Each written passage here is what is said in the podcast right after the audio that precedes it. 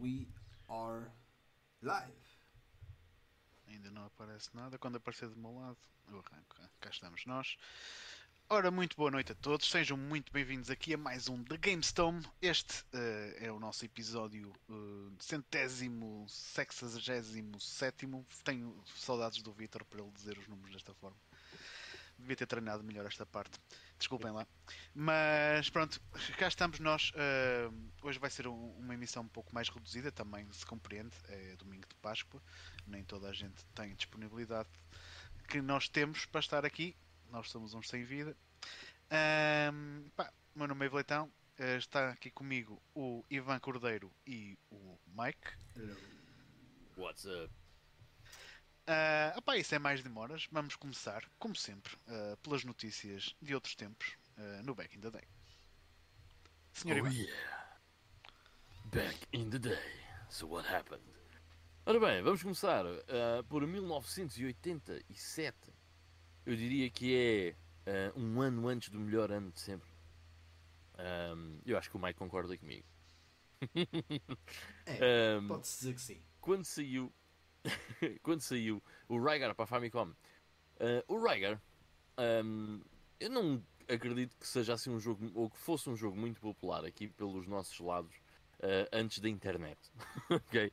Mas a verdade é que hum, é um jogo bastante fixe uh, que, que eu já joguei para, que sai para a Famicom em 87 e que é um provavelmente um dos mais conhecidos action platformers da consola um, ao estilo Castlevania, por aí, eh, em que nós somos um personagem que lança um, um disco ou um escudo, ou que, que é que é ele, eh, para matar os inimigos eh, e acaba por ser um action platformer bastante simples. É um jogo bastante difícil, mas ehm, eh, não é, é. é desafiante, vá, digamos assim, mas é um jogo muito bom, com uma jogabilidade muito boa, muito sólida, muito. Yeah. Aquilo, exatamente aquilo que vocês querem de um bom action platformer dos anos 80.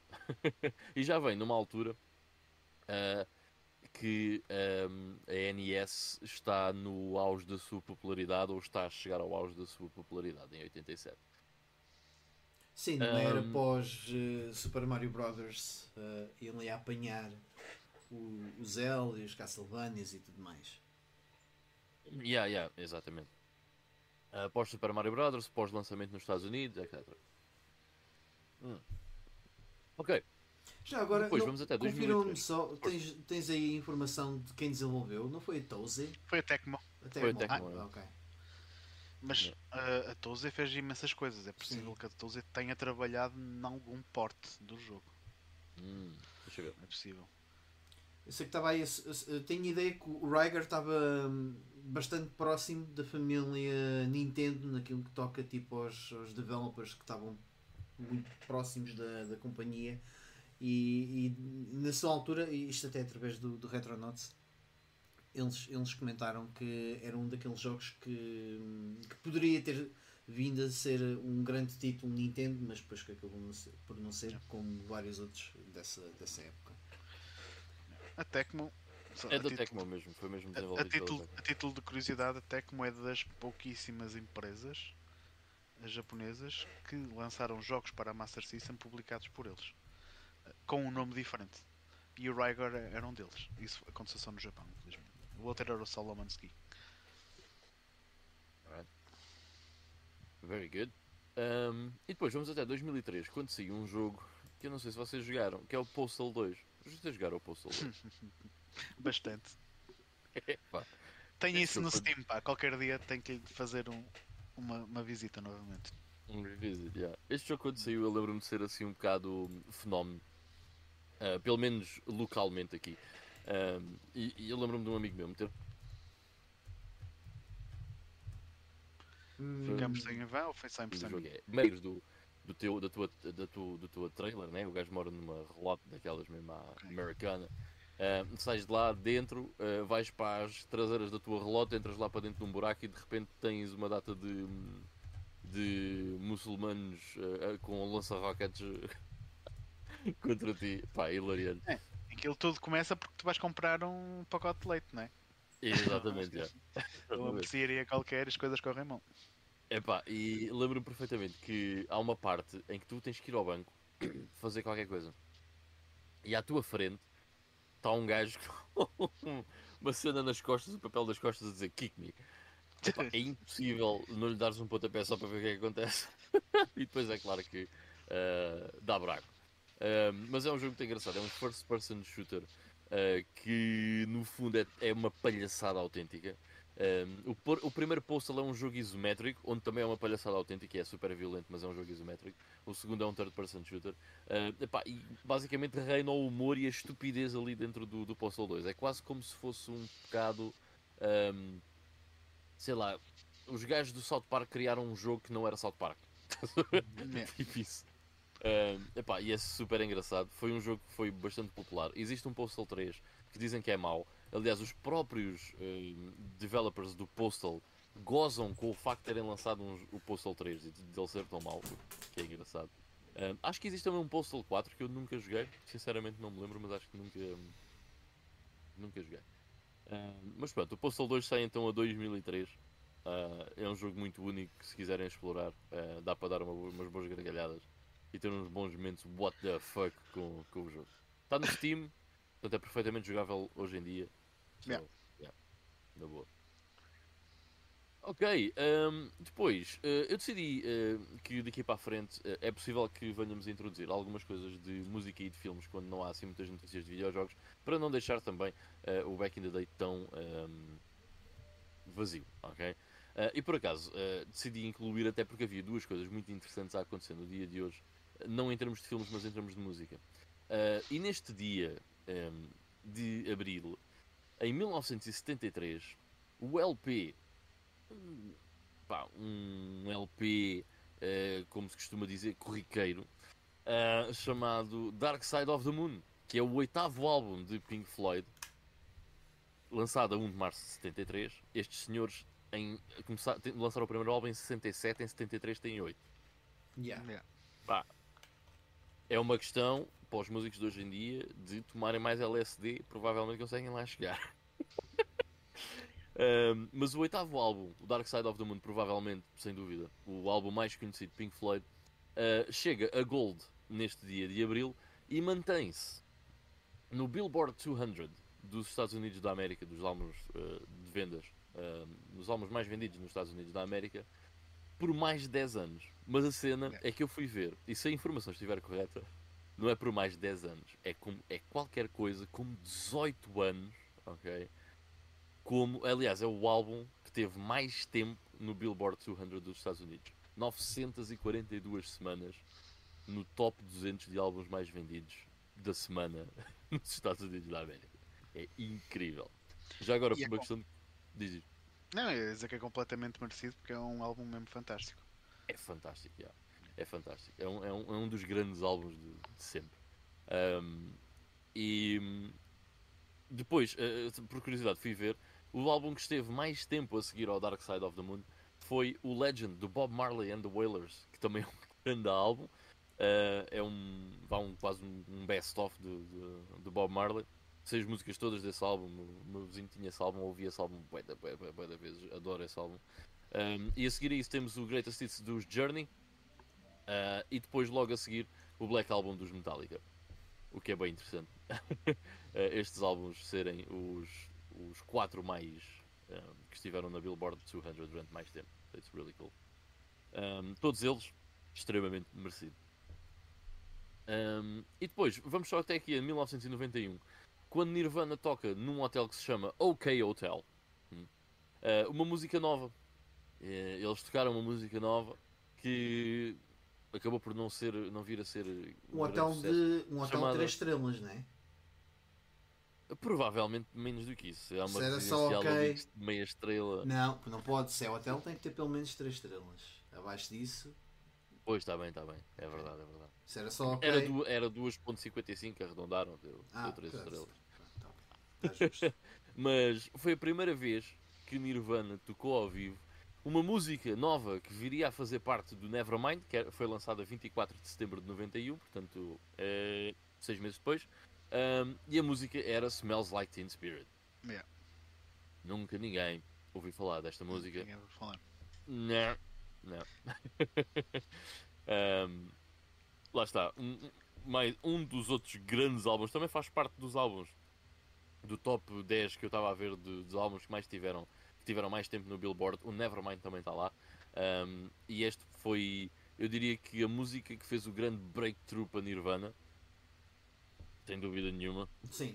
o Smells Like Teen Spirit um, foi o grande som de, de Nirvana. E do, próprio, e do próprio, do próprio Grunge. Acho que eles E do acabaram próprio por grunge, ser eh, os grandes Sabes que- impulsionadores. Sabes que eu conheço gente que só conhece as, as versões unplugged das músicas do- dos Nirvana. Que é um bocado triste. Não pegaste logo no machado e abriste a cabeça essas Não tinha a mão. Ok. Ahm, enfim, é mais um marco eh, incrível, mais uma banda incrível. ahm, neste caso de grandes. Ahm, e pronto, é isso para o nosso Back in the Day. Alright. Uh, então, pronto, depois do- das notícias de outrora, também só para destacar um, um lançamento desta semana. E esta semana também não foi assim muito propícia em, em novos lançamentos. A coisa que eu encontrei assim mais relevo seria se calhar o lançamento da Switch de um jogo que já tinha saído antes para, para a PS4, que é o 13 Sentinels Aegis Rim, uh, que é mais um dos jogos uh, da Vanillaware. Uh, que me parece muito interessante porque mistura-te uma parte de side-scroll, a mais de aventura, estás a falar com as pessoas, mas com aquele artwork muito bem detalhada que os jogos deles tão bem nos habituaram uh, desde então. Uh, com depois tens uma parte de real-time strategy com mechas e que parece ser interessante, apesar de eu não ser um grande fã de, de jogos de estratégia em tempo real. Uh, Parece-me ser um jogo muito interessante. Uh, e pronto, fica aqui uh, a opção agora do, do pessoal que tem uma Switch de, de poder uh, experimentar uh, esse jogo. Não sei se algum de vocês chegou a jogá-lo. Eu tenho a Não, versão pá. PS4, mas ainda não, ainda não consegui pegar não. Também ainda não joguei, mas também tenho muita curiosidade, até porque é da Vanillaware. Exatamente. Olha, deixa-me só dizer aqui boa noite ao Kadash. Pá, Kadash faz vídeos, meu. Vê lá se fazes vídeos, meu. Hã? É que já é assim, agora- estar 7 dias sem lançar vídeos, quer dizer, não dá com nada.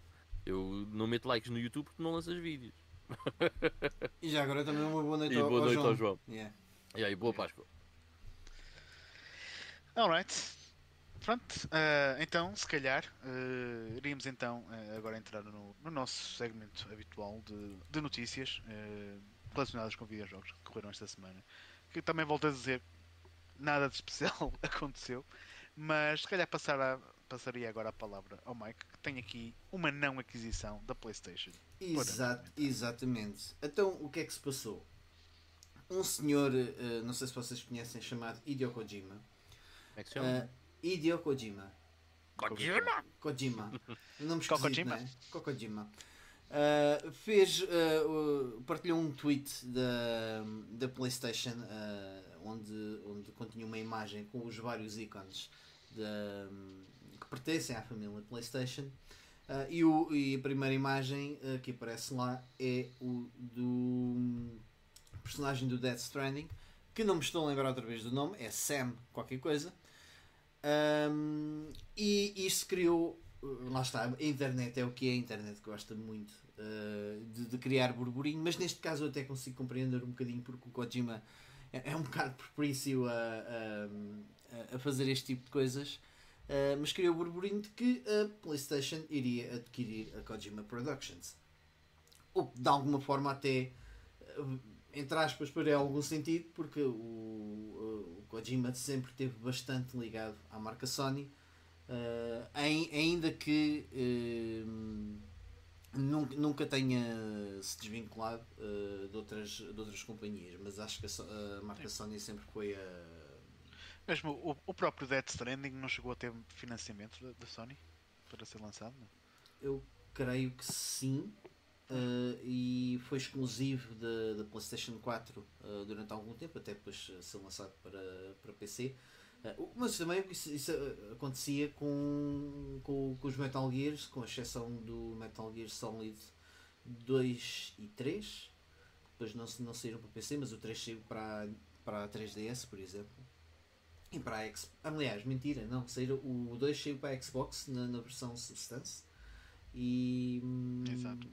o Subsistence é que eu não tenho a certeza. Mas pronto. Acho que não. Acho que não. Pareceu, tiveste realmente uma versão para 3DS mais tarde e tiveste o remake do primeiro Metal Gear Solid da GameCube. Talvez o único exclusivo tenha sido o 4, assim de repente que me lembro. Uhum. E o da, o da PSP, que depois eventualmente saiu para PS3. Mas eh, passado alguns dias o, o Kojima viu-se obrigado a, a ter que ir ao Twitter e dizer não, não, meus meninos, tenham calma que o Kojima Productions não foi adquirida pela Sony uh, not, not gonna happen for now. Ainda para mais estamos nesta, nesta fase de estar tudo à, à espera do que é, quem é que vai comer quem quem é que vai está tudo assim um bocado na expectativa um, mas pronto, era basicamente deixar esta curiosidade da não aquisição para variar um bocadinho já que só se palma de aquisições, também é fixe falar de uma não aquisição. Yeah. Isso. Ok. Pá, sabes que o Kojima uh, tem o, o, hábito de. Ele mete uma cena qualquer no Instagram. Eu só o sigo no Instagram porque só tenho Instagram. Mas o gajo mete uma cena qualquer no Instagram e não diz nada, nunca tem descrição. Uh, e tu às vezes ficas, bem, eu não sei o que isto é, às vezes, vai, se tiveres mesmo interesse, vais à caixa de comentários. Ou seja, ele meteu o banner, mas não há descrição nenhuma do banner. E o pessoal fez logo, ei, caralho! Pá, calma, o homem não disse nada, ele só meteu lá a imagem. Não, mas já é, é, muito comum haver, eh, haver sempre teorias de conspiração quando o Kojima põe sempre qualquer coisa no, nas redes sociais. Sim, né? sobretudo Sim, depois do brilharete que ele fez com o The Phantom Pain, uh, com o Ground Zero. Principalmente. Esse então foi uma cena espetacular. Alright, então olha, uh, na próxima notícia vou falar um bocadinho do, do jogo preferido do Mike, que é o Cyberpunk 2077, que para além de ter uh, vendido 18 milhões de unidades, uh, provavelmente tem contar com aquelas que foram devolvidas inicialmente, eles finalmente anunciaram que vão desenvolver, ou já está em desenvolvimento, um DLC pago, uma expansão uh, que vai incluir uma nova storyline para ser explorada, mais uns quantos DLCs que também estão a ser trabalhados, e isto supostamente será conteúdo para sair em 2023. E o que eu tenho a dizer a isto é I knew it! Portanto, eu estava mesmo, eu estava mesmo na, na, na, fila para jogar o Cyberpunk agora uh, neste mês, uh, final do mês de Abril, início de Maio, ia ser o meu próximo RPG que ia pegar. Mas agora que sei que realmente vai sair uma, uma expansão e mais conteúdo e então eu vou esperar até, até que isso saia tudo cá para fora antes de pequeno. Porque eu, quando, o que fiz com o Witcher 3 foi joguei as três expansões, joguei as coisas todas, uh, todos os DLCs, eu tentei fazer tudo e mais um par de botas uh, nesse jogo e cheira-me que vou, vou, vou querer fazer o mesmo com, com o Cyberpunk. Portanto, vou ter de esperar. E em relação a, a termos o jogo em condições da PS4, alguma cena ou não? Pois, isso não sei. Pois. Acho que eles já desistiram dessa ideia. Um cagar, Mas não querem dizer. O. Epá, o Cyberpunk já teve o Next Gen Update, não foi? Acho que até já falámos aqui. Não, acho que é para o fim do ano que eles iam lançar isso, para o Witcher também, não é? Para o Witcher 3 já também tinha visto uma notícia qualquer que eles uh, vão. Isso foi adiado. Eles... Foi adiado e vão, vão se envolver um bocado mais no, no desenvolvimento disso também pelos vistos tinha sido terceirizado para um outro estúdio fazer essa conversão. Se calhar as coisas não estavam a correr muito bem, eles agora vão meter lá a mão também nisso. Não, já, sim, o Next Gen Update já saiu em Fevereiro. Eu acho que nós ah, até falámos aqui disso. Ou seja, nas consolas Next Gen já há uma versão Next Gen do Cyberpunk 2077. Ah, a versão, a versão que devia ter saído desde o início. Exato. ok, pronto. Senhor Ivan, o que é que é isto do Paydate? Então, eu peidei mesmo na tola, mano. Uh, não, uh, há aqui uma cena uh, aqui no. a acontecer. uma consolazinha a sair que, que se chama a Playdate. Ok? E a Playdate chegou esta semana às mãos de, da pressa, vá, basicamente, certo? Polygon, Kotakus e essas coisas da vida, eles receberam a sua Playdate para experimentar. e a Playdate é o quê? A Playdate é um conceito muito engraçado. A Playdate é uma consola portátil muito pequena que tem um ecrã uh, a preto e branco, tipo o ecrã do, o ecrã do, o ecrã de um, de um Game Boy uh, do, ai, do Pocket. Pocket, okay. Pocket, sim. Yeah. Um, com um D-pad dois botões, o A e o B, ok? E de lado tem uma manivela. Que Ah, é, tal, a cena exatamente. diferente. Yeah. É a cena diferente que a Playdate eh, tem. Eh, para além de ser uma consola eh, a preto e branco, que não é backlit, ok? Em 2022. O que também é estupidamente interessante. Não. É estupidamente hipster também. mas- Aí já, já, aí já discordo. Então, então, não gostas? Cena, tamo- já temos que evoluir, pá, pelo menos um, um retro. Uma retroiluminação é, é o mínimo indispensável. Até nas consolas, por exemplo, até nas consolas modernas, Uhum. mesmo com retroiluminação, às vezes é difícil jogar lá fora, ao sol. Imagina sem retroiluminação. Ok, mas os reportes dizem que é mesmo na boa, que funciona estupidamente bem. Which is, which is great. Deve ter um bom contraste então. Possivelmente. Ahm, mas pronto, esta Playdate chegou então à mão do, da press. Ahm, e do que se tem estado a ver, toda a gente adora jogar na Playdate. Ah, porque aqueles joguinhos que vão sair são jogos simples, mas são diferentes, são coisas diferentes, são coisas eh, bastante interessantes. Ah, vocês lembram-se do. aquele jogo. aliás, o California Games, certo? O California Games tem Uhum. um jogo de surf. Sim. Uh, aqui a Crank serve, por exemplo, para uh, mover a direção da, da prancha de surf. Por exemplo, Um, há um jogo que eu vi que estavam a fazer em que nós éramos um, um porteiro uh, e então levantávamos a, a cena para ver da porta com a Crank e depois baixávamos com, com, com a Crank. Opa, são coisas, são coisas normalmente bastante simples, mas que são diferentes e que é engraçado. E eu estou muito curioso, sinceramente, pela Playdate e gostava muito de ter uma. Um, o problema é que, devido ao que está a acontecer, chip shortage, blá, blá, blá, ela foi adiada de dezembro ou novembro, ou o que é era, de 2021 para uh, 2022 e ainda não se sabe uma data em concreto.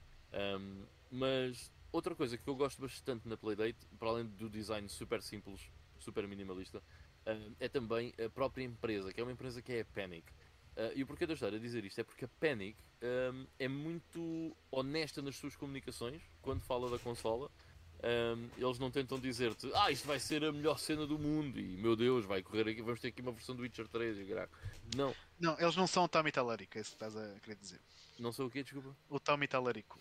Não, não sou o Tommy Tellerico, não. Exato. Uh, mas gosto muito da comunicação deles, é uma comunicação muito honesta uh, e mesmo quando a consola foi adiada e não sei o quê, eles pá, fizeram uma comunicação muito honesta sobre isso. Olha, não vai acontecer por causa disto, isto, isto e aquilo. Enfim, o que parece que está a acontecer aqui é que existe um produto diferente, que é esta Playdate, um produto fora da caixa, fora do normal para este tipo de. Uh, aqui no- nos videojogos, né? Um, há uma empresa um, que realmente teve vai tra traz este produto diferente e que o comunica de, de forma uh, honesta, e- Honesta.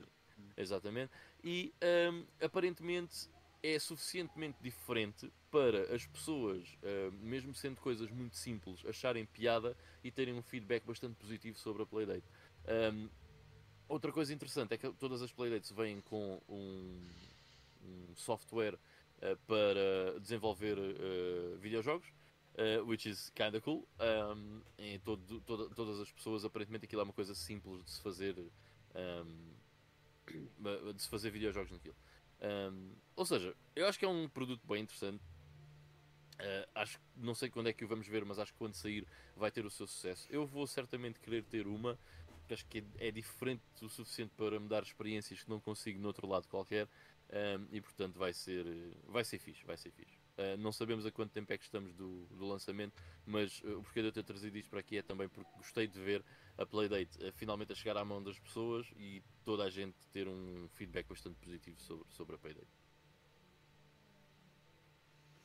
Era fixe haver alguma compatibilidade com o Shenmue 3 que era para conseguirmos apanhar aqueles eh, peixes gato especiais. Pesca, o dourado. Yeah. Não, isso é interessante. Se comprares uma depois, depois convida-me para ir e experimentar. Ok. Quando eu for ao Porto, empresto durante dois ou três dias para tu. Não, não- acho que não vou precisar de tanto tempo. É mesmo só para ver como é que esta cena funciona. Ahm, mas pronto, very well. Ah, pronto, e, e notícias, basicamente, isto foram as coisas assim mais interessantes que tivemos aqui para, para vos falar. Agora aqui, o, o nosso amigo Mike gostava de vos levar aqui por uma, uma pequena viagem no tempo. Vamos Sim. falar um pouco sobre personagens eh, dos videojogos que acabaram por ficar um pouco esquecidas e que tiveram se calhar o seu auge nos, nos- nos nossos anos 90. Eh, e acho que vão- vai ser um tema que vamos ter aqui muitas coisas que, que nos retratam a nós de certa forma. De certeza que vai ser algo bem nostálgico. Sim, vamos aproveitar aqui um bocadinho a Páscoa. A Páscoa que basicamente é a, a celebração da ressurreição de, de- do, do menino Jesus eh, que voltou à vida. Eh, aqui, pronto, são, são coisas fixes que eh, não voltaram à vida. Portanto, vamos fazer um, um- tema anti-Páscoa eh, e falar sobre tipo, aqueles grandes ícones dos anos 90 que podiam ter sido muito fixes, ter, ter tido uma continuação e acabaram por nunca ter. Ahm, epá, eu, eu queria dar aqui já o pontapé de saída com uma personagem nos videojogos que eu, eu- sempre curti muito eh, dos jogos e da, da, da personagem, apesar de ser bastante simplista, que é o Croc. Não sei se vocês chegaram a jogar o primeiro jogo Sim, Ainda teve, eh, além da PlayStation, a- saiu para a Saturn. Não tenho a certeza se saiu para PC também. Mas que possível. não. Eu joguei-o no PC. Foi? Ok. Yeah. Ah, o Croc 2 é que só teve a sua versão na, na PlayStation, se não, na, na PS1, se não estou em erro. Creio que não foi lançado mais nenhuma versão. Na altura, talvez para a Dreamcast, mas eu acho que não, não, não chegou a, a sair. Ah, e o Croc, que era uma, uma, uma personagem fofinha. Ah, e um jogo de plataformas muito colorido, muito apelativo, ah, sobretudo para, para, quem tinha a minha idade, na altura ali por volta dos eh, 9, 10, 11 anos, e que tinha como objetivo salvar os Gobos, que eram basicamente os irmãos adotivos do Croc. do... tinham tudo a ver com ele. Exato, tudo, tudo, tudo. Mas eh, era muito. Era, era, de engraçado aquelas, aquelas figurinhas pequeninas. Yeah. Um, e foi um jogo que realmente a ideia que eu tenho é que a sequela, o Croc 2, apesar de ser eh, até em, em vários aspectos um jogo melhor, perdeu um bocadinho do, do, do seu charme e não. Talvez por não ter tido muitas vendas, diria eu, não acabou por não, não, não ter seguimento. Uh, o que foi uma pena, porque acho que seria um jogo uh, muito interessante de, de voltar a ver. Eu não digo uma iteração a cada ano, aliás, acho que são 3 ou 4 anos que separam o primeiro jogo do segundo. 3 três anos, creio eu. Um, mas a partir daí depois também não houve mais nada. E serão uh, basicamente este género de exemplos uh, que vamos trazer ao longo Sim. deste, deste tema. É engraçado, é engraçado que falas no Croc, porque o, o Croc também, pois também é, é a segunda, eu, eu diria que o Croc faz parte daquela segunda geração de mascotes, só que já em 3D. Yeah. né? Antes disso, tiveste eh, no- na primeira metade dos anos 90, desde que surgiu o Sonic the Hedgehog, eh, principalmente, depois também tiveste uma imensidão de outras eh, empresas que tentaram também introduzir a sua mascote em jogos de plataforma principalmente. Muitas delas acabaram por ser esquecidas. Ah, eu, eu se calhar diria que aquela que mais representa a referência dos anos 90 e que acabou por ser esquecida ah, seria talvez o Earthworm Jim, Sim. que tem ali dois jogos na, na era dos 16-bit que eram absolutamente fantásticos. Depois tiveste um, um Earthworm Jim em 3D que não teve todo o, o mesmo sucesso. E desde aí a personagem passou ao, esquecimento total. O que é uma pena, porque até desenhos animados daquilo haviam e eram bem engraçados. Sim, tiveste, uma, tiveste animações. É, Sabes, Sim. o, o Earthworm Jim tinha, tinha duas, consegui mostrar aqui dois conceitos que, que lá está, que, que, da- que davam para muito sucesso nos anos 90, que é ah, a irreverência, a, a comédia e depois aquela aproximação também muito à tartarugas ninja. Ah, tinha muito esse, esse, esse feeling de uma, de uma cena estranha, que, de, um, de um bicho estranho que acabava por ter bastante personalidade. Quem é que, quem é que ia dizer mas que uma minhoca Essa personalidade. Yeah, que uma minhoca Yeah. podia ser uma, um- um- uma character super-herói. fish, né? Um... E disparava as vacas, meu. Tipo, come on. Não, era groovy, era muito, era muito engraçado. Os jogos, os jogos eram, eram qualquer coisa do outro mundo. Ah, mas lá está, foi uma personagem mesmo super irreverente e teve bué de sucesso nos anos 90. Fizeram-se desenhos animados, fizeram-se muita coisa, mas parece que depois, quando houve aquela transição para o 3D, que as coisas não correram bem eh, e a personagem acabou por, por cair no, no esquecimento. Se bem que né, o Tommy Talarico quer lançar um, um novo Earthworm Jim para, para o seu para este sistema que ainda há pouco tivemos eh, a falar na semana passada, mas não tenho assim grandes esperanças que, que seja alguma coisa de jeito. É, yeah. Não me parece. Ahm, outra, outra que me faz lembrar, a ser do Earth Orange por causa do 3D, que de- quando passou a 3D, tipo, just disappeared. E, e É já Bubsy. agora, desculpa, eh, eh, o, o David Perry hum, foi, foi um Um dos programadores, sim. yeah, eh, dos principais que, que acabou por ser bastante conhecido noutras, noutras franchises. Portanto, já vinha aí como o Messiah também, o Al9, o MDK. eh, Sim, antes, e aí. antes disso ele também já tinha feito bué de cenas, Sim. principalmente nas consolas 16 bit. O gajo também fez imensos jogos bons. Ah, creio É. que o Aladdin da Mega Drive é dele. Ah, mas, Mas já o Bubsy também desapareceu com o 3D. Ahm, mas é engraçado, quer dizer, eu, eu joguei os dois Bubsies da Mega Drive há relativamente pouco tempo e não gostei de nenhum. mas a verdade, Yeah. a verdade é que montes de gente gosta do Bubsy. Pá, há montes de gente que se lembra do Bubsy como uma cena fixe. Eu não gostei de nenhum dos jogos do Bubsy. Aquilo, Ahm, diz, aquilo pelo menos nos Estados Unidos teve bué de marketing. Eh, tinhas uma, uma super banda desenhada que vinha com um jogo. Eh, e a banda desenhada até, até tinha qualidade e tudo. É isso, Pá, é e- isso. E é daqueles jogos que no papel parecem bué de fixe, mas depois vais a jogar e as coisas não.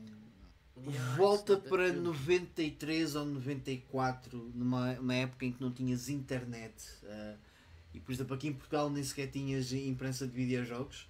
Olhavas para aquele jogo em caixa, para, para, para, sei para Mega Drive e Super Nintendo, é isso? Sim. Epá, é, facilmente compravas aquilo. E de- deve ter sido para o Amiga. Sim. Something like that. Mas era, era um daqueles jogos que tu olhavas e. Sim, sim, facilmente eras enganado, sem dúvida. Mas realmente o jogo não é nada do outro mundo. Mas muita gente comprou o Bubsy, mano. Até porque é um jogo bastante comum de se encontrar. Ah, o primeiro Bubsy é muito comum de se encontrar.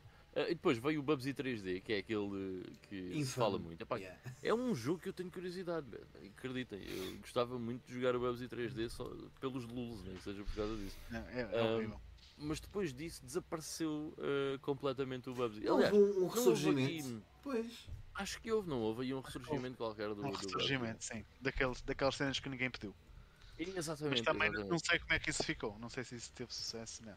Há um Mas sim, ressurgimento desses. É Houve pá, um não deve ter tido. Sim. Há um ressurgimento desses qualquer do pré-histórico. Ahm, epá, e é horrível, é péssimo, péssimo, péssimo, péssimo, péssimo. Por amor de Deus, não façam isso às franquias. Ah, mas já agora vou dizer outro. Vocês lembram-se de um que era um crocodilo? Não, desculpa. É o Gex. Ah, o Gex. Sim, Sim. o Gex, o Gex por acaso também ia falar nele. Sim. Yeah, Era uma, é uma, lagartixa. Uma lagartixa, yeah. É. O, Que o foi Gex de- Diz, Esse já é um jogo que eu curtia bué. Yeah. E eu lembro-me de jogar o Gex no, no PC, eh, num demo de uma revista qualquer, já não lembro em que revista é que O vinha 2D. O, demo do Gex. o 2D, sim, o primeiro. Porque há muitas Ahm. pessoas que desconhecem o 2D e que acham que começa com, o- com o 3D. Yeah. O 2D era um jogo muito fixe e, à semelhança daquilo do, da cena do Earthworm Jim, à semelhança dos anos 90, certo? Era bué red. Era Acabaram mesmo por, por cair no esquecimento quando acabou a geração das, das 16 bit. O, eu por acaso nunca cheguei a jogar o Zero de Acrobat pá, e tinha, tinha curiosidade. Só que o problema é que hoje em dia são mesmo bué da caros o Zero de Acrobat eh, e o Zero Kamikaze Squirrel. Ah, O Cenas. segundo Aero de Acrobat é tipo Jesus Esquece, Christ, não, pá, não vale a pena. 200 euros ou something like that. É ridículo. O- Um, São cenas da Sunsoft. Os, os jogos da Sunsoft, pelo menos aqueles que saíram cá no, no Ocidente, são todos caríssimos, não sei porquê. what a shame. Pois o Pirates of Dark Water também é da Sunsoft. Yeah. Ou não? Yeah, é da Sunsoft. Um, E há um, há, um, há um pessoalmente que foi dos primeiros jogos que eu joguei na Mega Drive. Na parte quando redescobri a Mega Drive através de emulação, foi dos primeiros jogos que eu saquei. Hum. Que é o Bob da Electronic Arts. Hum. E eu adorava esse jogo. Era, era, era fantástico. Não sei se algum de vocês chegou a jogar. Não, até estou a ver a capa, mas não, nunca joguei. Aquele que era tipo uma formiga no espaço. Epá, quero, quero mesmo... Por acaso é um jogo que ainda não arranjei para a coleção, queria mesmo ver se eu arranjava, porque foi daqueles que, que adorei jogar eh, a miúdo. Já na altura não foi no, no sistema original, Estás a ver? Bem. foi daqueles que marcou o bué. Anos 90, a Electronic Arts faz um jogo que é uma formiga no espaço, man. Come on. É, Can we go nos back, anos- please? Nos anos we go 90 a back? Electronic Arts fazia muitas coisas muito fixe. É verdade. Can we go back? Olha, oh e, e falando em, em formigas, eh, temos outro eh, icónico na altura que foi o Zul. Ah, o Zul, Hum. sim. Mais, mais nos, nos microcomputadores, no Commodore. Mas também, aliás, o, o Zoom saiu para uma data de plataformas. Eu acho que não, não foi, Sim, um jogo de consolas. Talvez tenha sido Acho na Mega Drive. Não, mas saiu. Ele saiu. Ele saiu. Na, pelo menos nas da SEGA saiu. Na Mega Acho que O Drive. é. Zul 2 é que é exclusivo. É. Não Mas sim, foi, foi um jogo a pensar. é- Era suposto ser a mascote do amigo e. Não, e foi dos. Não foi dos Chupa Chups? Não foi o Zoom Sim, que aquele, aquele, sim, aquilo tinha um. fez um. product placement lá. Yeah. Sim, tinha. Como o Cool Spot da. Olha, Cool Spot. É outro, exato. Yeah, Cool Spot da 7up. da 7-Up. É. Será que há mais desse, desses exemplos? Chupa Soup, 7-Up. Tens, tens, tens uns jogos que não saíram cá do, do Chester, dos Cheetos. Ah, do Yeah. Chester, yeah. Nesses é. não, não saíram cá. Pois não. Phonics, porquê é que os jogos do Chester não saíram aqui, man? Provavelmente é porque eram um bocado maus, não sei. pois, se calhar era isso. Pá, naquela cena dos Tazes, os do Chester eram um dos meus favoritos. Yeah, mano, o Chester era bem fixe, curtia bem Yeah. o Chester. Ah, mas não estou a ver assim mais, mais placements desses. Havia aquele jogo que só existe em protótipo, não chegou a ser acabado do fim Tens, do 7-Up. tens os, o Global Gladiators de McDonald's. Que também Ah, é um dos yeah, jogos. yeah, yeah, é um dos yeah. jogos da minha infância também. Por acaso Yeah, também yeah. gosto bastante desse jogo. Yeah. E tens o McDonald's Treasure Land, da Treasure. Pois é, muito bom também, supostamente. Que não, também não quero. Porque também faz 200 euros. Meu Deus do céu. Eu lembro-me ter visto esse jogo na, na, na Lisboa, Lisboa Games Week, na primeira vez que lá fomos. Ah. E lembro-me de ter visto lá para, para 50 euros. E já não estou a ter achado caro. Lembro-me de ter visto lá esse jogo à venda e olha. Ah, depois, Gajo assim, aproveita. é- é- aqui também tiveste tudo o, aquele eh, do, da Nesquik, aquele jogo de plataformas da Nesquik também bué esse jogo. Ah pá, nunca cheguei a jogar esse jogo, man. Eu, eu na altura bebia nas Quicks. É, fazia parte de um pequeno almoço e pedia aos meus pais para, para mandar vir o jogo. Nunca me mandaram vir os tapos do jogo. Tenho essa Também tradução. nunca joguei. é. Nunca Mas joguei. não é um jogo mau, é um jogo. Não, não, eu joguei. Eu, joguei ah, pá, eu estive na, na, na, na minha escola básica, ali pelo, pelo 6, 7 ano, aquelas aulas de informática que, que, que um gajo podia ir nas horas livres. Um- não, se, não se aprendia lá nada, um gajo só ia lá era para jogar. Ah, Yeah. e, um, e um dos vários jogos que, que joguei nessa altura foi o, além do Blue Brothers, por exemplo, o Nesquik, o Nesquik foi um deles e não era, era, era um jogo muito colorido, muito fixe, eh, aquele típico jogo de plataformas europeu, eh, muito comum no, no DOS, Yeah. Um, e, era, e era muito fixe. Ah, E também era, era, era um tipo que curtia bué comer Nesquik e via os leites com chocolate e tudo mais. Ahm, olha, vou dizer outro que também me lembro muito, pá. Ah, e que tenho pena que não tenha sido feito mais nada com ele porque é um personagem muito peculiar. Que era o Dynamite Heady. Ah, Yeah. O Dynamite Heady era bué da fixe, man. Um, curtia bem que, que houvesse algum. que tivesse havido mais coisas feitas com o personagem, porque acho que é um personagem bastante criativo. No fundo, é um personagem que muda de cabeça. Ah, e conforme a cabeça que tem, tem habilidades diferentes. Pá, come on, it's cool. e depois o mundo Achar- do Dynamite achavam Heady é que o bué era inovador,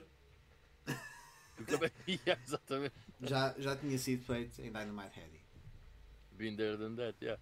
Uh, nunca foi feito nada com Dynamite a- depois Não. do primeiro jogo, if I'm not mistaken. Tipo, o primeiro jogo que saiu para um, Game para o Mega Gear, Drive.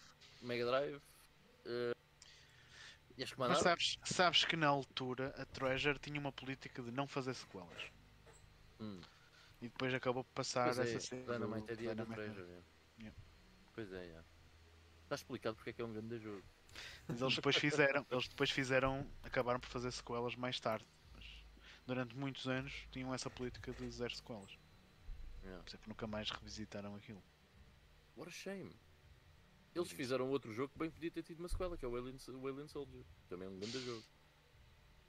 Ah, mas, mas gosto muito do Dynamite Eddie, pá, é dos meus jogos de infância. Foi um dos jogos que eu tive a felicidade de ter quando era miúdo para a Mega Drive. Ah, e adorava aquilo, apesar de ser completamente mindfuck. O jogo era bem estranho. Era. Ah, cenários de inimigos e tudo. Mesmo a música era assim um bocado marada, é um bocado estranho o jogo. É assim um jogo um Mas bocado carnivalesco. Yeah, de- yeah. E Yeah. tens o Gunstar Heroes também, estava aqui a ver. Mas eu estava à procura de outro, da Treasure, porque eles, se calhar estou a confundir. Não, estou a confundir com a Titans. A Titans é que tinha um, um jogo também assim com uma personagem icónica. Titans da Fox, man. Yeah. Grande personagem. Foi um do- também um dos meus jogos de quando eu era miúdo. Titans da Fox. Um, excelente platformer. Um bocado obtuso. Mas eu curtia bué. Jogo estupidamente difícil. Oh my god. Um, quando era miúdo nunca acabei o jogo. E... Aliás, nem quando era miúdo, nem depois disso, que eu nunca cheguei a acabar o Titans da Fox. Foda-se, yeah, porque é que eu nunca acabei o Titans da Fox? Um dia destes tenho que meter o Titans da Fox no DOSBox e tentar, tentar acabar o Titans da Fox. Mas era um jogo muito difícil. Ah, mas a personagem basicamente era, era a raposa da Titans. Portanto, o símbolo da Titans era o. O símbolo da Titans. Sim, a raposinha. There you go. E o gajo até está aqui, olha. Isto é o Titans da Fox. muito fixe. Sim, e há pouco quando Um, falámos do, do, do Gex, por acaso esqueci-me de mencionar, a Crystal, o, o logotipo da Crystal Dy- Dynamics foi durante muito tempo O com, Gex. o- com, Yeah. com o Gex. O Gex, to that. Um, mas já também era um jogo muito fixe, pá. E acho que o Titans da Fox teve eh, esse jogo para PC e para Atari ST e Amiga. eh, e depois teve o jogo para Game Boy. E depois disso não aconteceu mais nada também com o Titans da Fox. If I'm not mistaken. É, é, acho, yeah, foi, bué, foi bué comum, porque eh, todos estes jogos têm uma cena eh, que os ligam que é o, o, aquele único título que foi lançado de um jogo, eh, aquele 7 em 10, porreiro, não é? Yeah. depois que acabaram por não ter grande desenvolvimento, não sei se foi devido à saturação do mercado deste tipo de jogos ou não. Uh, falta, uh, falta de marketing não, porque lá está, como tu O- disseste, o Bubsy até foi um dos casos. Bem, mas o Bubsy não era um bom jogo. Sim, Eh, mas por exemplo, um excelente jogo que só teve um jogo, Captain Havok. Ou IC's Havok, ou Havok. Não. Acho que aqui em Portugal não, era só Havok, basicamente. Não, quando eu era miúdo conhecia só como Havok, ok? Quando veio a internet é que conheci por uh, IC's Havok ou Captain Havok, mas o jogo, pelo menos o que foi distribuído aqui, diz só Havok. Mas é um excelente platformer, um bué fixe, uma jogabilidade top. Um, o personagem é bem engraçado. Yeah. Uh, o, o, o, design, não só o design, mas mesmo graficamente o jogo é, é muito fixe. Uh, e nunca foi feito nada com o Captain Havok para além daquele jogo. O jogo é da Data East uh, e nunca É? fizeram nada com. Não é da Codemasters? Uh, não, acho que é Data East, mas o cart- é, é um J-Card da Codemasters, yeah, mas Pronto, então lá se vai a minha teoria. Porque a minha teoria era, é da Data East. era por, por Captain America ser um jogo europeu e os jogos europeus nunca tiveram assim grande penetração no, no mercado americano. Não, não, não. Por acaso é da Data East. Uh, cá foi publicado pela Codemasters, portanto que é um Yeah. J-Card na, não na sabia. Mega Drive. E já Uh, agora que falamos em Mega Drive, não sei se ias acrescentar alguma coisa, Ivan. Epá, eh, estava-me a lembrar de outro jogo que era uma mascote quando eu era miúdo, que é muito, muito rebuscado, muito obscuro. Não, é, não se pode considerar propriamente uma mascote. Ahm, só que não me estou não me estou agora a lembrar pá, qual é que é o jogo. É um jogo de plataformas 2D em que nós também controlamos um pirata. Ixi, não me consigo lembrar do nome. Lembras-te para que plataforma é que era? Ah, para PC, já. Uh, DOS. DOS, yeah. Uh, do- 2D, isto é como se pesquisa no Google. 2D Pirate PC Game 90s. Pá, enquanto procuras, já outra personagem icónica que surgiu nos anos 90 teve o seu auge. Captain Claw. depois- Qual é que é? Captain Claw. Captain Não, nunca ouvi falar. Também não. Captain Nunca Claw. ouvi falar. é um dever. É um platformer com muito bom aspecto, uh, uma jogabilidade também muito fixe. Um, yeah, é um simples 2D platformer, mas muita, muita porra. Que eu ia dizer o, o Jazz Jack, Jack Rabbit. Claro, Ah, yeah. sim, também. Não te esqueces desse. Ah, não Sim. conheço isto, mas Uhum. it looks, looks nice. Yeah, é fixe, man, é fixe. Sim, o Jazz Jack Rabbit é outro. Eh, eh, Por acaso, eh, teve uma sequela, teve um Jazz Jack Teve. Rabbit 2. O 2 por Um, acaso nunca joguei. o 2 também nunca joguei, eu joguei só o primeiro. Mas também curtia bué. E o gajo também dava bué da rápido, acho tipo inspirado no Sonic. Ah, E Yeah. também era super red, super, yeah, radical. Era e a cena dos radicais, sim. É, Yeah. Mas depois, depois também tens o, o outro, que era outra personagem que eu também ia dizer, que já foge um bocadinho das plataformas, apesar de ter as suas raízes nas plataformas, que é o Duke Nukem. Que True. mais personagem dos anos 90 Exato. É que um gajo pode falar? completamente. O Duke Nukem, é que eu acho que aqui já eh, tornou-se tão icónico, tão imortal, uma referência nos videojogos que acho que nunca foi esquecido. Percebes? Não, é, não, Nem nunca vai ser. não, não, exato, esquecido, esquecido, esquecido, não. No, no sentido que, por exemplo, se calhar se fores a perguntar a, a, a miúdos que curtem de videojogos, daqueles que curtem mesmo de videojogos, ahm, e que nasceram depois do, do, do auge do Duke Nukem, eles vão saber quem é o Duke Nukem.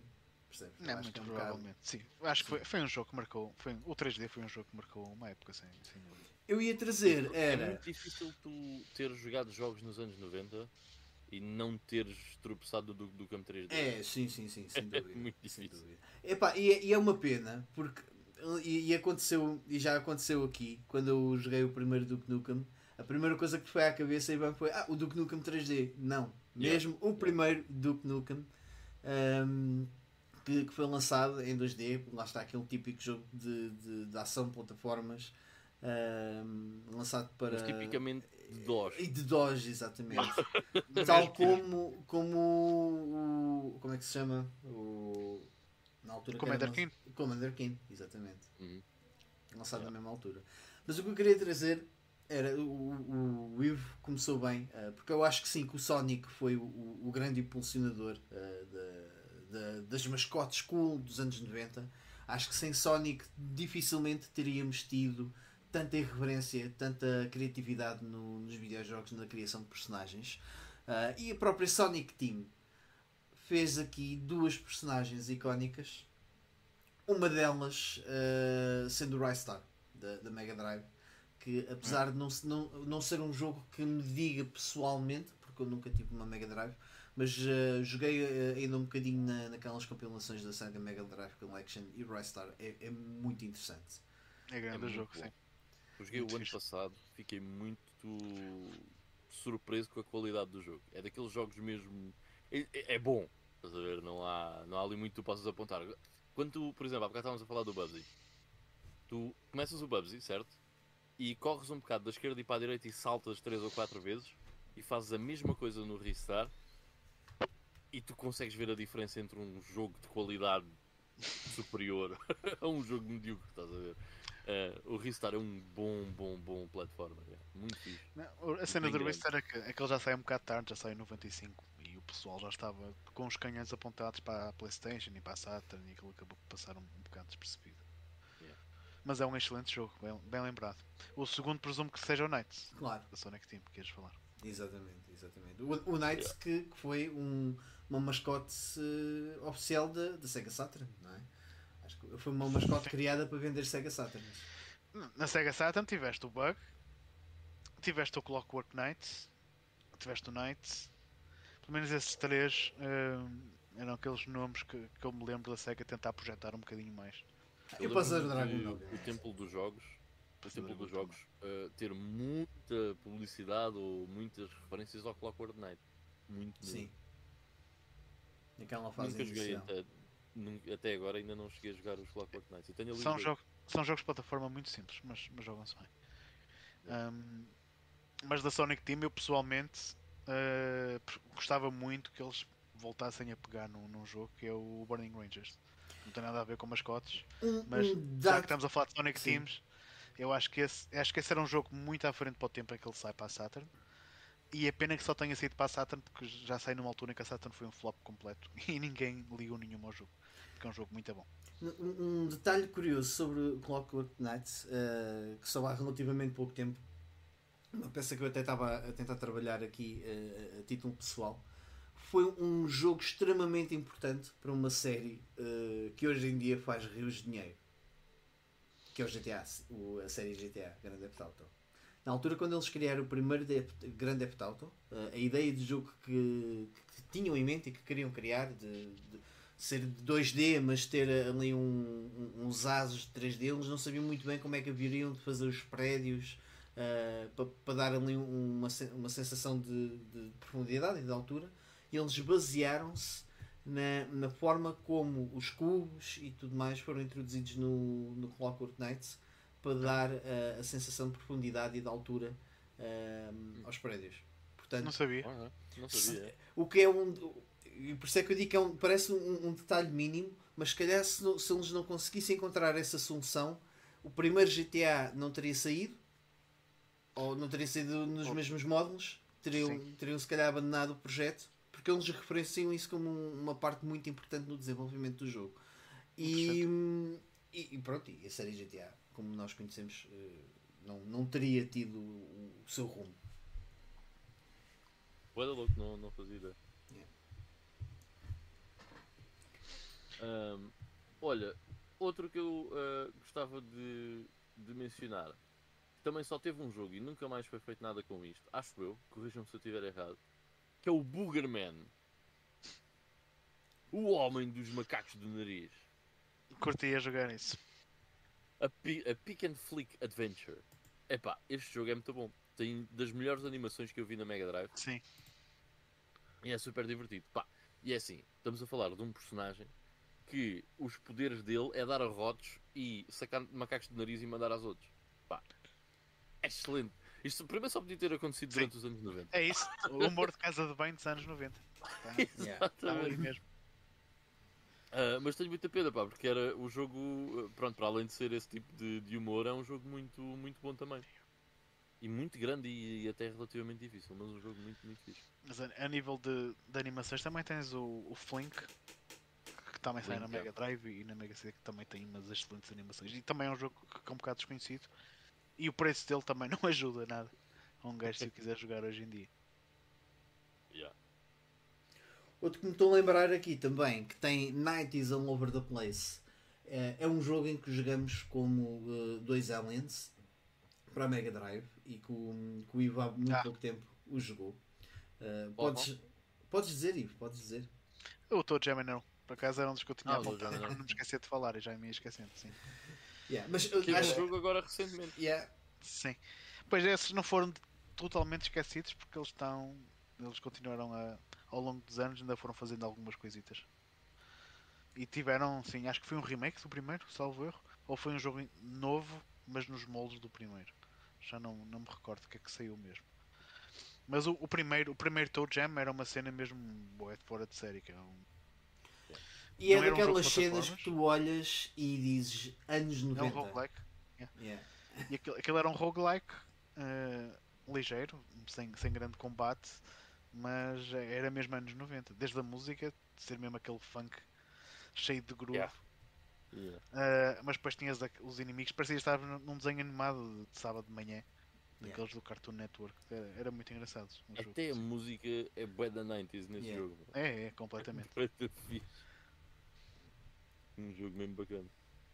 Mas tu já jogaste esse, Mike? Uh, tive, tive cheguei a ter o, o Toad Jam Neural aqui em casa, depois fiquei sem ele, uh, e, tive, e experimentei e curti bué tipo da, do, do, pá, do ambiente. Acho, e, e, lá está a banda sonora, aquilo que o, que o Ivan está tá a dizer. Eu, eu não, não, não dei muito tempo, porque lá está, o, é um daqueles jogos que tu se pegas só para experimentar não é assim muito fácil de tu entrares na cena. Uh, acho que precisas te dedicar uh, um bocado à, à série no, no jogo para perceberes como é que as mecânicas uh, funcionam e o que é que tens que fazer exatamente. porque quem olha e não conhece até pode vai achar lá está que é um jogo de plataformas porque tem todo o ar que aquilo é. vai ser um jogo de plataformas e lá está como tu dizes Não, não é de tudo. Aquilo, aquilo, o objetivo daquilo é, em cada um dos níveis tens que encontrar uma peça da tua nave. E depois tens que procurar o elevador que é, que é a tua saída. Só que os níveis estão aleatórios, os inimigos também são aleatórios. Os, ita- é um roguelike, um bocado ligeiro, mas é um roguelike. Os itens que tu apanhas, só sabes o que é que eles são depois de os abrir, que são tipo presentes. Podem ser coisas boas, podem ser coisas más. Ah, mas mas é, é um jogo muito engraçado, muito original para a altura em que O segundo é um platformer, certo? O segundo é um platformer. Normalíssimo. sim. Tem algumas cenas um bocado fora, mas, mas é um platformer, acima de tudo. Ah. Também é fixe, também é um jogo fixe, mas é muito diferente. Agora, um jogo que não é um roguelike, não é um jogo de plataformas, mas tem 90s all, all over the place.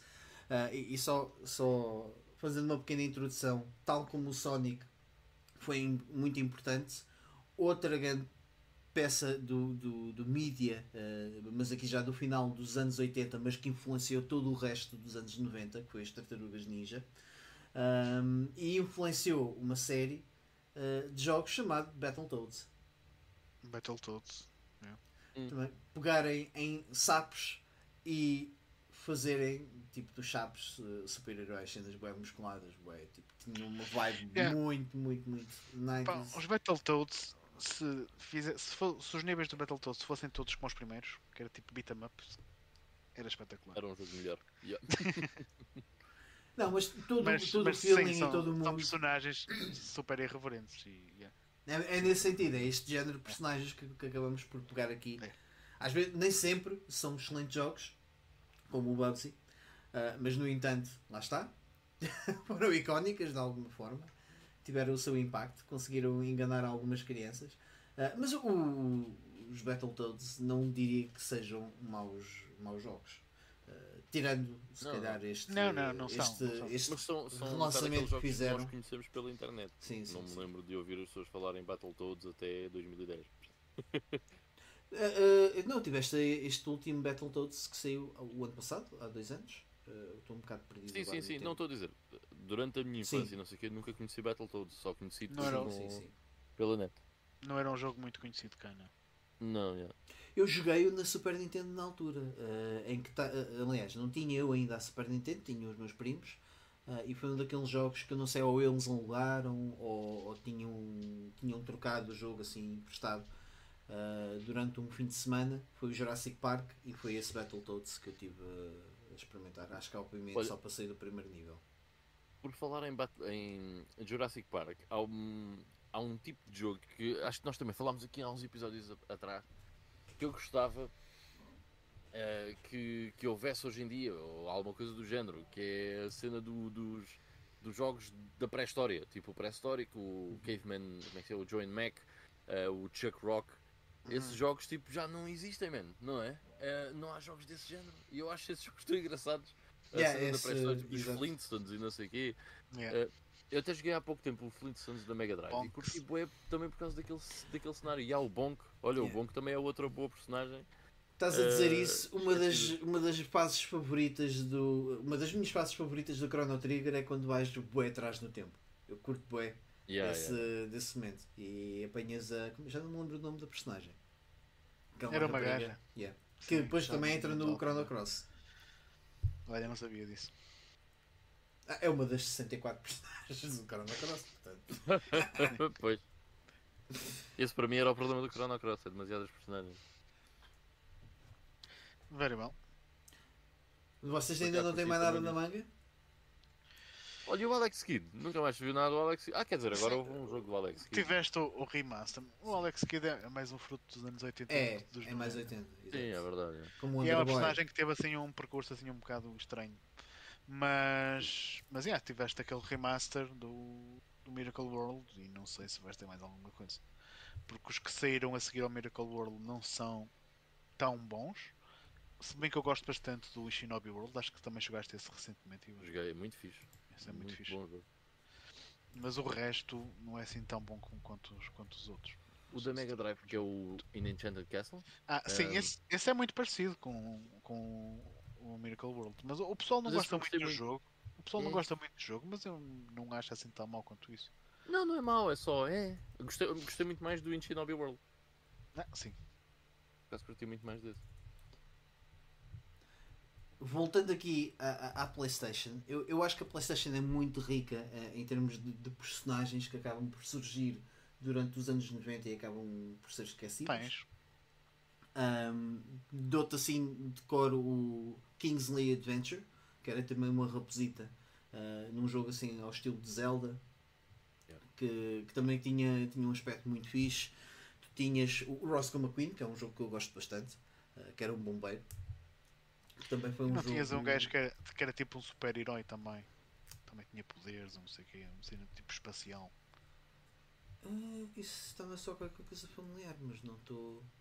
Não sei porque está-me a vir a Space Jam, Space Jam falaste em cena espacial, mas não, não é nada disso. Um super-herói. Ah, o, o, não é o Wild Nine? Não estás a falar do Wild Nine? Hum, não me lembro. Não me lembro. Mas acho que era um jogo de plataformas também, assim, de... Tinhas mas com tiros. 3D. Ah, não, em 3D. Ah, ah, tu tinhas aquele da Nintendo 64. ah, agora também não me estou a lembrar do nome. que é o Banjo. Não, não, não, não, não. não. Ah, é um jogo de, de ação plataformas em 3D da Nintendo 64, exclusivo. Ah, agora não me estou a lembrar do nome. Eu, eu já, já pesquiso e já, já digo. Ah, mas outro que eu. eu Mischief Makers. não, não, eu, eu, eu não me estou a lembrar mesmo, já, já, é já 2D. procuro aqui. Ah, o Chameleon, o Chameleon Twist. O, o outro, a outra personagem que eu curti bué, eh, da PlayStation eh, foi o Tombi. Ah, Hum, é, é, é, bem, bem, lembrado. muito bem lembrado. Sim. Se bem que, pronto, dentro daquilo do, do- do- da malta do retro gaming, obviamente o Tombi não é, não, não é esquecido. Lá está, o Clonoa sempre foi tendo iterações, percebes? Foi uma personagem, ah, talvez por ser de uma grande companhia como a Namco, sempre foi trazida à bala e agora vais ter os, os relançamentos. Tiveste o, o jogo que tu jogaste no Wii. Ah, portanto, ah, acho que nunca foi assim bem esquecido como estes. Ah, percebes? O Tombi, tiveste o Tombi 1, o 2 e Dois e depois. e ficou-se por aí, estás a perceber? É. Ah, outro da, da PlayStation que também não é tão conhecido, mas eu curto bem, o Ivan também vai conhecer, que é o Taifu, da, o tigre, o Taifu. Também Yeah, em, em, enquanto personagem é, é tipo um tigre que faz Kung Fu, estás a ver? Ou seja, o panda, tens o panda, o panda Kung Fu que fez bué sucesso na- nas animações e o Taifu acabava por ter um bocado essa, essa gênese de uma, mas é- tinha um ar muito mais cool, mais para teenager Yeah. do que para, do para, para uma criança, percebes? Mas Aproxima-se muito eu mais uma que tem que estética se dar aqui, eu acho que tem que se dar aqui ah, um destaque ma- maior ao Tombi. Claro que sim, claro que sim. o Tombi é um grande jogo. E eu às vezes irrita-me um bocado. É daqueles jogos que me irritam um bocado as pessoas falarem do Tombi. Porque normalmente é ai, ai, o Tombi, ai, ai, vai da cara. Man, Yeah. it's a great game. É Olha, e há bocado daquilo que estavas a dizer dos Homens das Cavernas, o Tombi vai, vai, vai buscar essa estética. Vai, é, vai, é um miúdo selvagem da selva, estás a ver? Yeah, é bué da fixe. Man, tens... Mandas, tu agarras-te a flores, a, a- a flores e as flores peidam-se. Tipo, come on, that's a great game. Sim, tu, fixe, tu nunca te cansas do início ao fim do jogo e é um jogo que até consegues ter umas belas horas porque aquilo acaba por ser um, um RPG platform. Aliás, o Sim. Metroidvania, quase que É podemos um dizer. Metroidvania, yeah. Ahm, nunca te cansas do início ao fim de saltar para cima dos porcos. De ouvir aquele, aquele efeito sonoro do sempre que apanhas um porco, meu. É muito, muito, muito louco.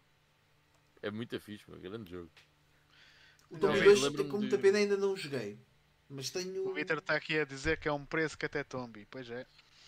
Exato. Ahm, pá, eu por acaso também ainda não joguei o segundo. Não, também não. Infelizmente, tenho que, tenho que jogar um dia destes. Não sei porque é que ainda não o fiz. Não é porque não calhou. Mas, mas o primeiro é tão fixe, man. Eu lembro-me de vir no, numa demo, no Demo 1 da, PS, da PS1. ahm, e foi um dos primeiros jogos que eu tive contacto da PS1. Foi o Tomb e o Tekken 3, mais uns quantos. E a capa do É. jogo, meu, é incrível. Aquilo é tipo, parece que é feito Yeah. meio em plasticina ou. PS Plasticina, sim. Yeah. Está muito, muito fixe. Acho que foi E a um- banda sonora. Sim.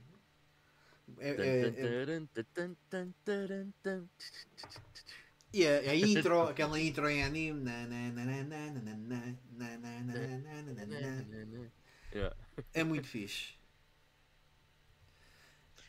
muito bacana.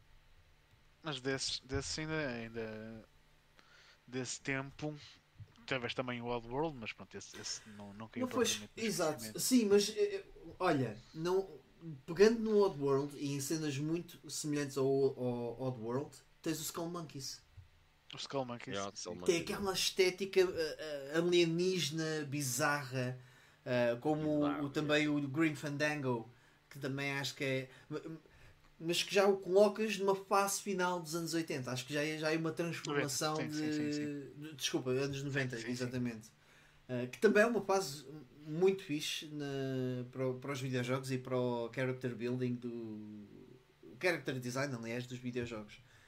Essa cena E mais aquele estranha. humor- Aquele humor dos anos 90 bem interessante, meu. Bué, bué que se foda. Tipo, nós estávamos aqui a jogar o Skull Monkeys ahm, já há uns bons meses. Epá, e foi bem divertido. Nós fizemos só os primeiros 3 ou 4 A música bónus, meu. A música. Opá, por favor, O bónus stage era Yeah. epá. metam só a música do bonus stage e, e desfrutem. É muito fixe. É muito fixe, yeah. é muito Tenho bacana. muita pena que hoje em dia os videojogos estejam tão polarizados e, e não se experimente aqui. Que eu acho que o, o que os anos 90, sobretudo, têm de muito rico ah, é que acaba por ser ah, a última década onde se explorou à séria tipo, as potencialidades dos videojogos e aquilo que se podia fazer e como é que podíamos ser diferentes ah, em, em termos de jogos. Hoje em, dia, hoje em dia tens muito isso com os indie Tens, games. mas é, é casal com os indies, exato. Sim, sim. Yeah. Yeah. Tens algumas Acho- ideias muito interessantes na indie games. Yeah. Mas sim, sem dúvida, nessa altura as, as grandes empresas arriscavam muito mais eh, do que o que arriscam agora. Acho Mas que também, havia a necessidade de arriscar, percebes? Sim, O mercado mas exigia também, lá está. Hoje, em dia as empresas grandes querem fazer uma grande produção, aquilo também é muito investimento que tem. Yeah. De certa forma também se compreende o, o porquê deles não quererem arriscar tanto, mas ainda bem que temos pelo menos os indies que o façam. Tu ainda tiveste a dizer que foi a última grande década, vá, ali a primeira metade, pelo menos, do- dos anos 2000 também ainda tiveste muitas coisas assim irreverentes. Sim, eu acho, que- acho que foi mesmo com o surgimento da, da Xbox 360 da PS3 que as coisas começaram a mudar muito. Sim, sem dúvida. Ah, Jesus Cristo, eu vim aqui só por curiosidade, porque eu, eu lembro-me sempre da história do Mike, de quando ele viu um tombi no miau.pt, like Yeah. a, a million years ago, a 20 25 euros e. Este gajo é maluco. Pá, o, o price charging já tem o valor médio do tombi a 239 euros. Ai Deus. Yeah, incrível. mano. Enfim. Como é, que- como é que ainda não lançaram uma compilação? Yeah, Os dois é? jogos, tipo. Enfim. Acho que quem fez, quem fez aquilo provavelmente já nem está no ativo. Não sei quem é que tem os. Ah, o- ah, Os eu, IPs. eu, eu, da última vez que pesquisei sobre isso,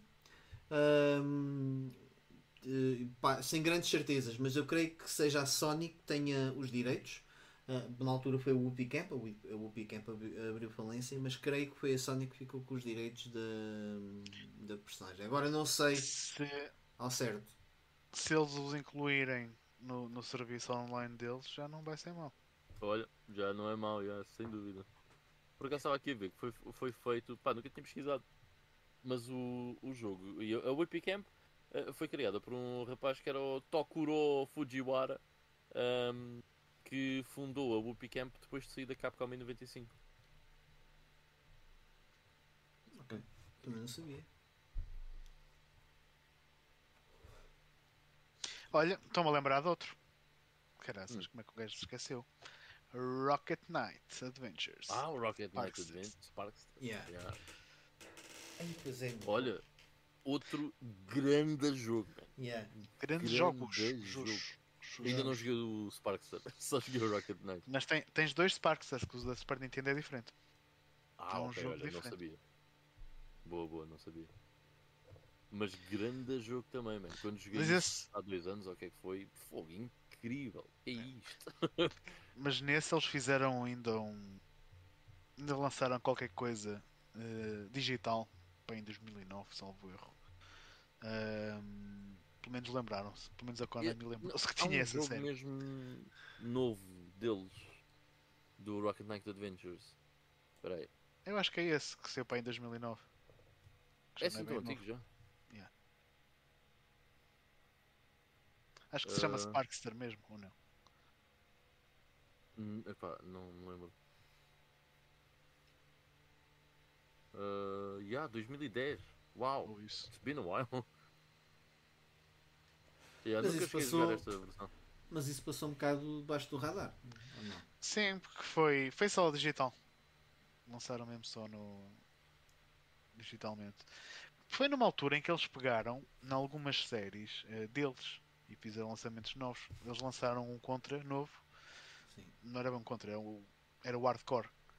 Lançaram um Hardcore eh, novo nessa altura também. Foi o Sparkster e acho que foi mais qualquer coisa. Foi na altura em que a Capcom também lançou um Strider novo, que também saía só digital. Portanto, houve ali um certo revivalismo. E, e a Konami lembrou-se que tinha algumas, alguns IPs interessantes e decidiu tentar fazer alguma coisa com eles. Interessante, não For se the last lembrou time. agora. For the last time.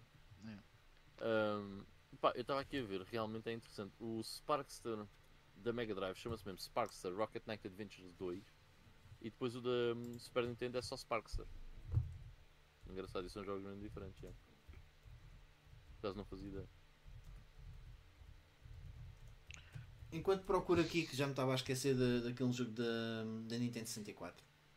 Ah, outro que, que a gente ainda não mencionou, mas por acaso não tenho a certeza se, se é anos 80, eu acho que é anos 90, já apanhei no início dos anos 90, que é o, o James Bond Robocop.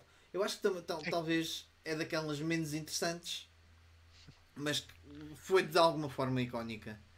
Foi. Ah, Pelo menos para nós europeus. Sim. Sim. Sem Eu dúvida. acho incrível esse jogo ser tão conhecido. Eu acho que já tinha partilhado isso aqui. Acho que o jogo não é nada de especial. Opa, foi um dos jogos que me marcou enquanto puto, porque eu. é eu daqueles joguei- jogos de DOS, estás a perceber? Mas eu- Eu joguei na Master System, nem, nem foi a versão DOS. E... Porque esse jogo saiu para tudo. Já na altura em que. Yeah. Já nos anos 90 foi um jogo que saiu para tudo. E continua a sair E para tudo. continua a sair para tudo. que, que é a parte mais incrível. Mas o primeiro, o primeiro James Bond é completamente diferente dos outros todos. É muito diferente mesmo. Mas o James Bond 2, que é provavelmente o que estás a pensar, o, o Robocop, né? sim. esse, esse, ah, esse, esse até para a PS2 saiu e continua a sair, salvo erro. Já, já encontrei aqui o, o jogo da Nintendo 64, é o Jet Force Gemini. Gemini. Ah, ok, ok. Ainda não joguei esse. Da Rare, né?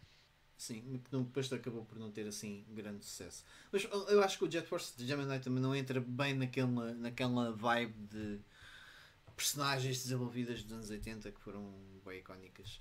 Ahm, por exemplo, acho que o- Diddy- a Rare criou uma data de personagens ah, que foram lançadas no Diddy Kong. Racing. Ah, algumas tiveram jogos, como o, o Conquer, ah, que, tinham, que tinham bastante interesse. Todas elas acho que eram bem interessantes. E é, é o que torna o Diddy Kong E o- Racing o jogo o- tão, tão fixe também. O próprio Banjo Kazooie antes. Exato, Antes ele, ele acaba por ter a, a sua, a sua iteração aí. E são jogos. Eu, eu, eu, por acaso eu comecei a jogar há uns meses atrás o, o Banjo Tooie. Uhum. Depois, depois parei, tenho que voltar a ver se pego no jogo. Mas já, já nessa altura achava que o jogo tinha um sentido de humor muito britânico, ah, mas muito engraçado. Que depois Tem, tem. Levaram, levaram ao extremo no Conquer. Mas, mas já a Rare, a Rare mesmo, mesmo a Rare, eles revitalizaram mesmo o próprio Donkey Kong da, da Nintendo, que era uma Sim, sim. que estava um bocado esquecida. Eles deram ali uma nova vida. What a game! Eu falei dele a semana passada, Jesus Christ. Ainda esta semana pensei, epá, o que é que, estava naquela, o que é que eu vou jogar, o que é que eu vou jogar, Pá, vou jogar Donkey Kong Country 2. Disse, Não, deixa estar, pá, Yeah, depois, deixa respirar um bocado, bocadinho. deixa respirar. Mas tenho bué da vontade, pá, porque curti mesmo bué do primeiro. E tu já, já jogaste o Banjo Kazooie? Tipo, a sério? Não, não. O, Ba- o Kazuya já o terminei, mas já foi à bué. Agora, o Tui Eu- comecei há uns tempos atrás eh, em emulação, em emulação. Mas depois por algum motivo deixei, deixei de jogar, quero ver se volto a pegar lembrar. O Banjo Kazooie é muito fixe. Aliás, acho que numa, numa conversa que nós tivemos, e bem, eu até estava-te a dizer, o, o- e não sei se também concordas com isso, o, o Banjo Kazooie ali até ao, ao início do último terço de jogo é um daqueles jogos que tu pensas, epá, eu não sei se isto não será tão bom ou melhor que o Super Mario 64. Só depois entrar ali numa numas areias movediças que parece que fica um bocado Eu- repetitivo. Eu acho que, esse- eu acho que o, o grande erro da Rare nesses jogos que eles fizeram é. Eles focaram-se demasiado na parte de colecionar os itens. Já tens que Sim. apanhar as notas musicais todas, tens que apanhar não sei o quê, tens que apanhar não sei o que mais. Eu acho que eles se focaram demasiado nisso Yeah. e aquilo depois acabou. quando eles te obrigavam a, a colecionar muitas, muitas dessas coisas para tu conseguires progredir no jogo, uh, isso, isso acabou por tirar um bocadinho a piada. E, e, aquela última fase do, do jogo de tabuleiro, acho que também matou um bocado ali o jogo. Acho que é bem desinteressante. Matou ali um bocado a cena. Uh, mas pronto, eu assim de repente. E também o objetivo não é fazer aqui uma, uma, uma enciclopédia em vídeo de, não, de, de todas estas personagens. Já de haver sempre alguma coisa que fique, que fique de fora. Uh, assim Sim, de repente e, não me estou a lembrar. Vocês que nos, te, que nos estejam a ouvir também, se não se esqueçam de, de comentarem também as vossas, as vossas preferências e por, provavelmente até se estejam a lembrar alguma coisa que nos tenha passado ao lado. Portanto, estejam à vontade para. Exato, por favor.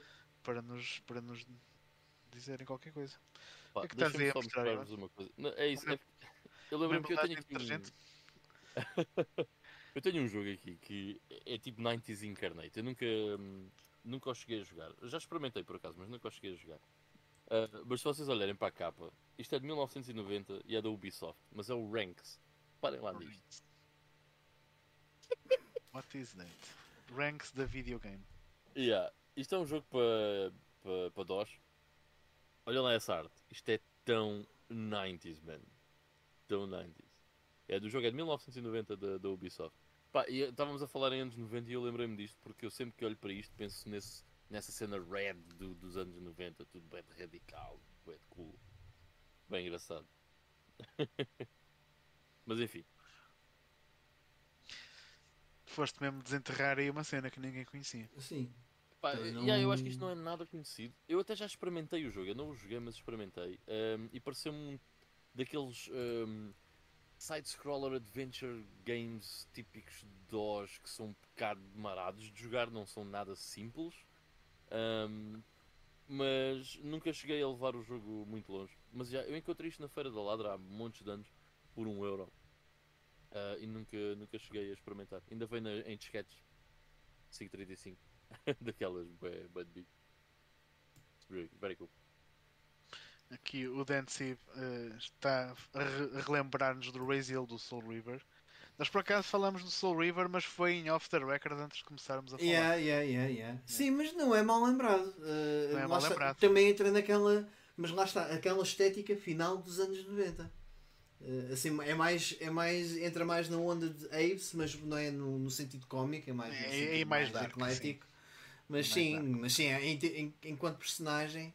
Mas, epá, não sei, eu acho que a série uh, Blood Omen é, é, tal como o Duke Nukem, mas uh, yeah, por, talvez por ter vivido muito durante essa época, eu não consigo considerar sequer que foi esquecida, mas talvez tenha que. Epá, eu acho que a série Legacy of Kain foi muito esquecida. Foi, foi, tenho que considerar Uh, Devia-se falar mais de, de, Soul River. E eu, sim. eu sou um, um gajo que. Eu, eu joguei os Soul Rivers e, e, o Blood Omen 2 e não joguei, nunca joguei Defiance, o último da, da série. Mas eu tenho muita pena que tenha sido tudo tão diferente do primeiro Blood Omen. Que eu acho que o primeiro Blood Omen é mesmo um jogo incrível. Um, mesmo em termos de estética e de ambiente, acho que o Blood Omen é. e de história mesmo, acho que o Blood Omen é muito bom. E acho que os outros são demasiado diferentes do Blood Omen. Um, mas yeah, eu, eu, ainda hoje, falarmos de jogos dos anos 90, são principalmente o, o Blood Omen, o primeiro Blood Omen. Aliás, a série Legacy of Kane para mim. O carisma é de Kane é qualquer coisa. Yeah, e é uma das séries que eu tenho muita pena de nunca. Pronto, nunca ter uh, acontecido mais nada com ela dentro do, dos parâmetros do, do, do primeiro Blood Por acaso é uma série que eu nunca explorei. Pá, é muito Pá, bom. Mas quero, quero fazer. Sim, sim. Eu sei, eu, sei que o, eu sei que o primeiro é uma cena mais action RPG, mais.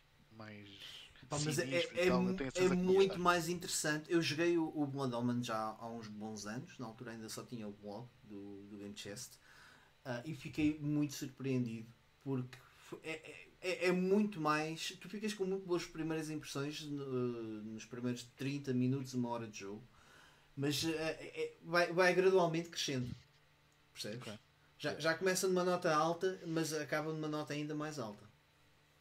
Tem, é daquela dark fantasy que tu curtes. Uh, mas, muito mas depois eu sei, eu, sei, eu, eu pareceu-me que eu vi algum gameplay, vi, vi vi alguns vídeos no YouTube do pessoal a falar do jogo e pareceu-me que é mesmo a minha cena. Eu acho que, É- eu acho que é mesmo a tua cena, eu acho que vais curtir, ué. Ah, mas acho em, em relação, em relação, já agora em relação ao Soul River, qual- Soul River, o primeiro, qual é que é a versão que vocês recomendam que eu jogue? O Mike vai dizer PS1. Não, não, não. Vou, vou dizer uh, ao, ao PC ao Dreamcast. Mas a, a de PC, a cena, a cena é. Eu, eu gosto muito da Dreamcast, mas a Dreamcast tem um grande problema, que, é que não tem dois analógicos. A versão de PS1 suporta de dois analógicos ou não? Não, não. Eu acho que não. Para, para a Então, Nesse aspecto é igual. PC, usas o rato, está ótimo. Tem que ver se corre bem em sistemas operativos modernos. Deixa cá ver no, no PC Gaming Wiki. Capaz de haver no GOG ou uma coisa assim, não.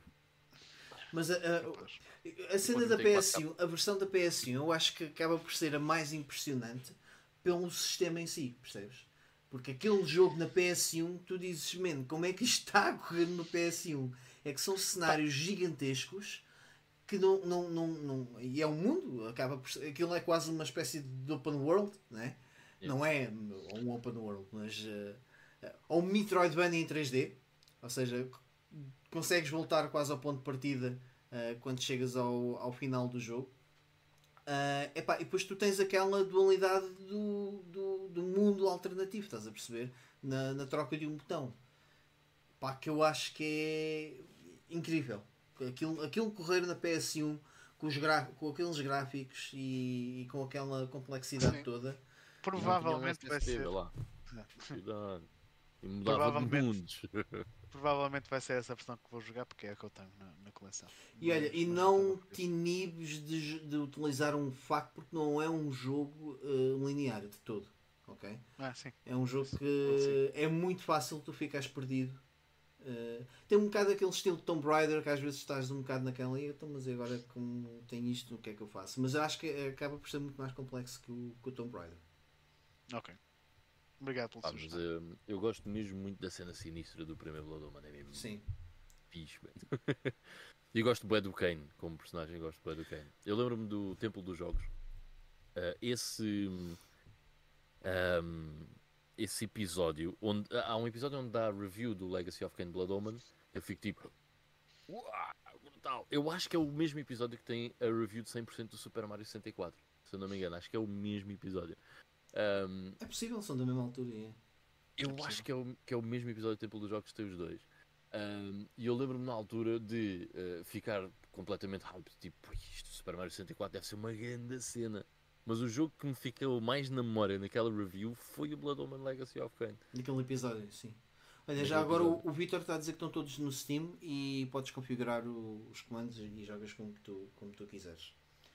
Ah, e, Nice e isso é recente, porque houve, ah, já não sei se foi com o Soul River ou com o Blood Omen, havia aí ah, problemas de licenciamento que não conseguiam ter os jogos todos disponíveis na- nas plataformas digitais, porque havia aí um problema de, de direitos que, estava, que teve É. muito difícil de ser desbloqueado.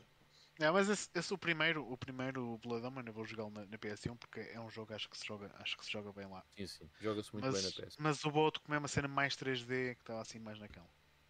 Ahm, há outra cena engraçada que é, tu no Blood Omen, no primeiro, tu tens que ir sugando sangue para, hum, para Não te é? manteres vivo. Ah, sim, sim, pois é, sangue, tens razão.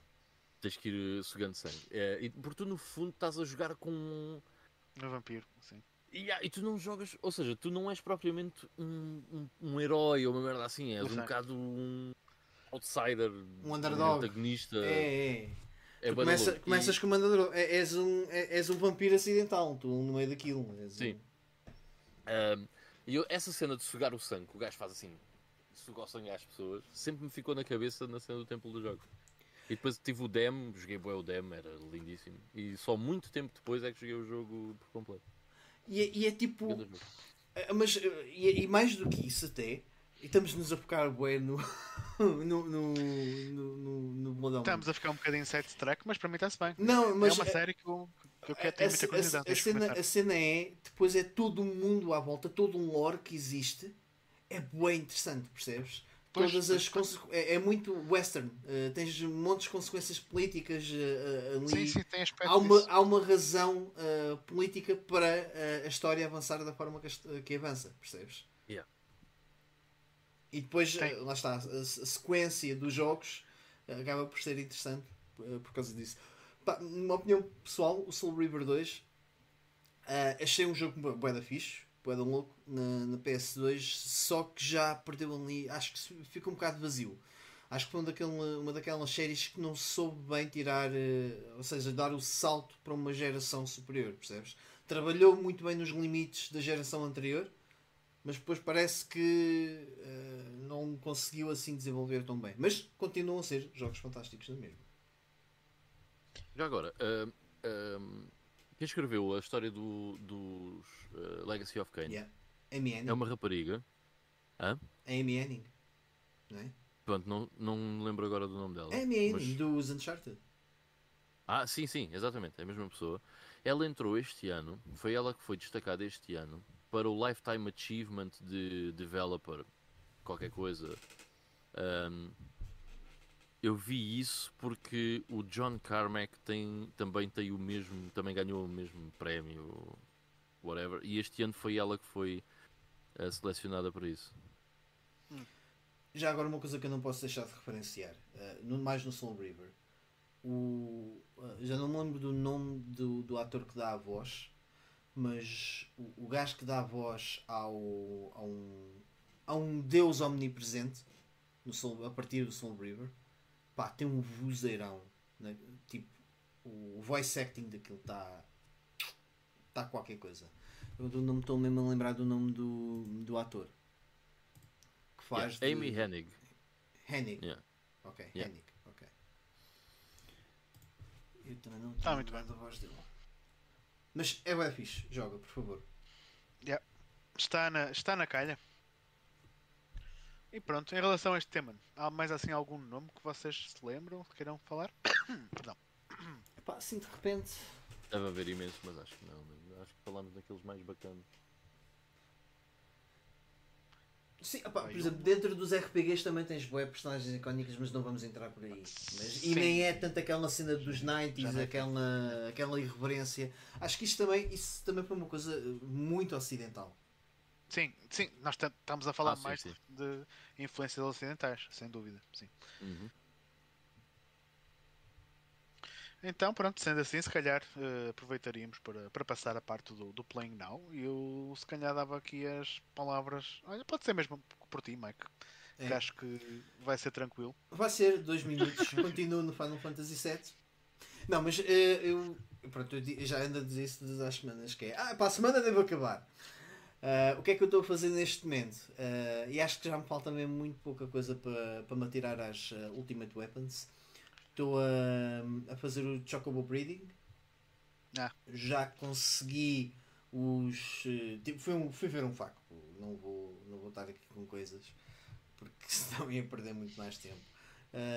já consegui os Chocobos necessários e hum, já, já falta-me só um bocadinho de dinheiro um, mais para, para comprar os itens que preciso para, para depois poder alimentar os chocobos e, e, ir eh, depois às corridas. Tenho que fazer a grading de, das classes dos chocobos para depois uh, acasalá-los e, e, dar uh, origem ao, ao, gold, ao Golden Chocobo, que é o que me vai permitir depois aceder a, aos outros pontos do, do mapa. Era isso que te ia perguntar, o que é que isso dava? Dá-me acesso a um summon uh, importante que é o Knights of the Round e também dá-me acesso a outras materias uh, importantes uh, para, um, para, para, para, colocar na party e, e derrotar okay. as Ultimate Weapons. Eu já ao longo do jogo tenho, tenho feito assim uns encounters Epá, e aquilo em 3 turnos boa vida. Mesmo tendo as personagens a nível 70. É, preciso mesmo. De... Eu, acho, eu acho que essas cenas super opcionais eu acho que não, não cheguei a fazer já. Quando joguei Final Fantasy VII. Nem eu, por isso é que eu também estou a aproveitar, já que estou a jogar o jogo outra vez. E estou-me a divertir, sobretudo. Ué, é isso. Não, é, isso é o mais importante. Eh, está-me a saber bem. Uh, é, é, tentar fazer o máximo de coisas possível. Uh, um, um, tinha, tinha, tínhamos falado até em privado, Ivan, uh, que tinhas yeah. falado que, que eu podia controlar os chocobos nas corridas Que eu achava estranho não, não, porque não. eu só, hum, só. Não, tu podes, tu tens uma, uma ação. Tens uma cena manual. Sim, sim. Uh, mas uh, eu até estava a achar estranho porque naquela fase eu ainda não tinha apanhado nenhum, cho nenhum Chocobo. Portanto eu só podia apostar. Uh, depois de ter apanhado é que depois percebi que tu estavas-me a querer dizer. Tu tens um modo manual e um modo automático. Automático, é. O manual é basicamente tu decidires quando queres dar o sprint. Yeah, basicamente. Ou seja, não é que tu controles o Chocobo, mas podes ter alguma ação sobre, sobre a corrida. yeah. Eu lembro quando era miúdo de um dos primeiros sites que eu descobri que tinha assim como fazer as coisas, não sei o quê, era o Cheats CC, ou Cheat CCC, something like that. Cheat Code É, Central. por- Cheat Code Central, sim. yeah, por, por. Que era feito em Um, textbook, né? Só. Epá, era, era muito aquele site à 90 já. Mas, uma- mas eles tinham lá como fazer o breeding aos chocobos e como encontrar as matérias, a localização das matérias e não sei o quê. Um, e quando era miúdo fiz isso tudo e lembro-me de demorar, sei lá, man, ainda por cima quando és miúdo e andas lá às apalpadelas e a ver coisas à toa e não sei o quê. Meses e meses eh, de Pá, volta, de eu, volta eu daquilo. vou com 70 horas praticamente de jogo. Yeah. Portanto, Yeah. yeah, Já estás com quase tantas como no, no Persona 5. quase. yeah. O, que me, o que me faz sentir um bocadinho mal pensa, a pensar nisso. Tipo, Não, não sintas assim. não, não Estás a, vais, vais querer eh, completar um objetivo. Sim, sim, sim, sim. sim. Então, olha, se calhar, eh, Ivan, e tu? Yeah, então olha, eu andei perdido num jogo. Ahm, pá, andava ah, foi daquelas coisas, o que é que eu vou jogar agora? Ah, e acabei por pegar num jogo ah, que eu tenho para a Super Nintendo. Que se chama- Eu tinha aqui a Super Nintendo ligada, como eu tinha falado, tinha estado a jogar o Prehistoric Man e o Donkey Kong Country, ah, dois jogos que eu adorei. Ahm, pá, e decidi olhar para a Super Nintendo e "Ah, o que é que eu vou jogar agora? E acabei por sacar um jogo que se chama Toddlers. Ah, esse Toddlers eu até tenho a versão de PC ah, também. Ah, e já tinha hum, olhado algumas vezes para aquilo, sabia que era uma espécie de Lemmings, ok? Mas nunca tinha, nunca tinha jogado. E então, já, acabei por eh, jogar este Toddlers e perdi-me, eh, perdi-me, entre aspas, bastante no jogo, porque o jogo ainda tem muitos níveis ah, e achei um jogo ah, muito, muito interessante. Ah, basicamente, nós imaginem uma espécie de Lemmings, só que em vez de um cursor, nós controlamos um mago ahm, que consegue, por exemplo, criar blocos ah, no- nos níveis para que os Toddlers ah, consigam chegar a certos sítios. Para além disso, nós, temos também, nós podemos também saltar, ou seja, inclui ali quase como um, um bocadinho de platforming num Lemmings. É um, lem, é um Lemmings com platforming. Um, e eu achei interessante. Uh, fiquei um bocado agarrado ao jogo uh, durante ali 3 ou 4 dias porque achei divertido, por simplesmente. Uh, aquilo depois, conforme vamos avançando nos níveis, vão aparecendo coisas novas, vão aparecendo. Um, ao início é tudo muito fácil, simplesmente fazemos plataformas para, para os Toddlers uh, e saltamos de um lado para o outro, mas depois começam a aparecer inimigos, uh, começam a aparecer coisas diferentes dentro dos níveis, uh, em termos de plataformas ou em termos de sítios que os Toddlers não podem passar e que nós temos que os impedir de passar por lá. Um, enfim, é, é um jogo engraçado, é um jogo que tem um sistema de passwords que, pronto, vai, basicamente vai-se apontando os passwords conforme se vai passando os níveis.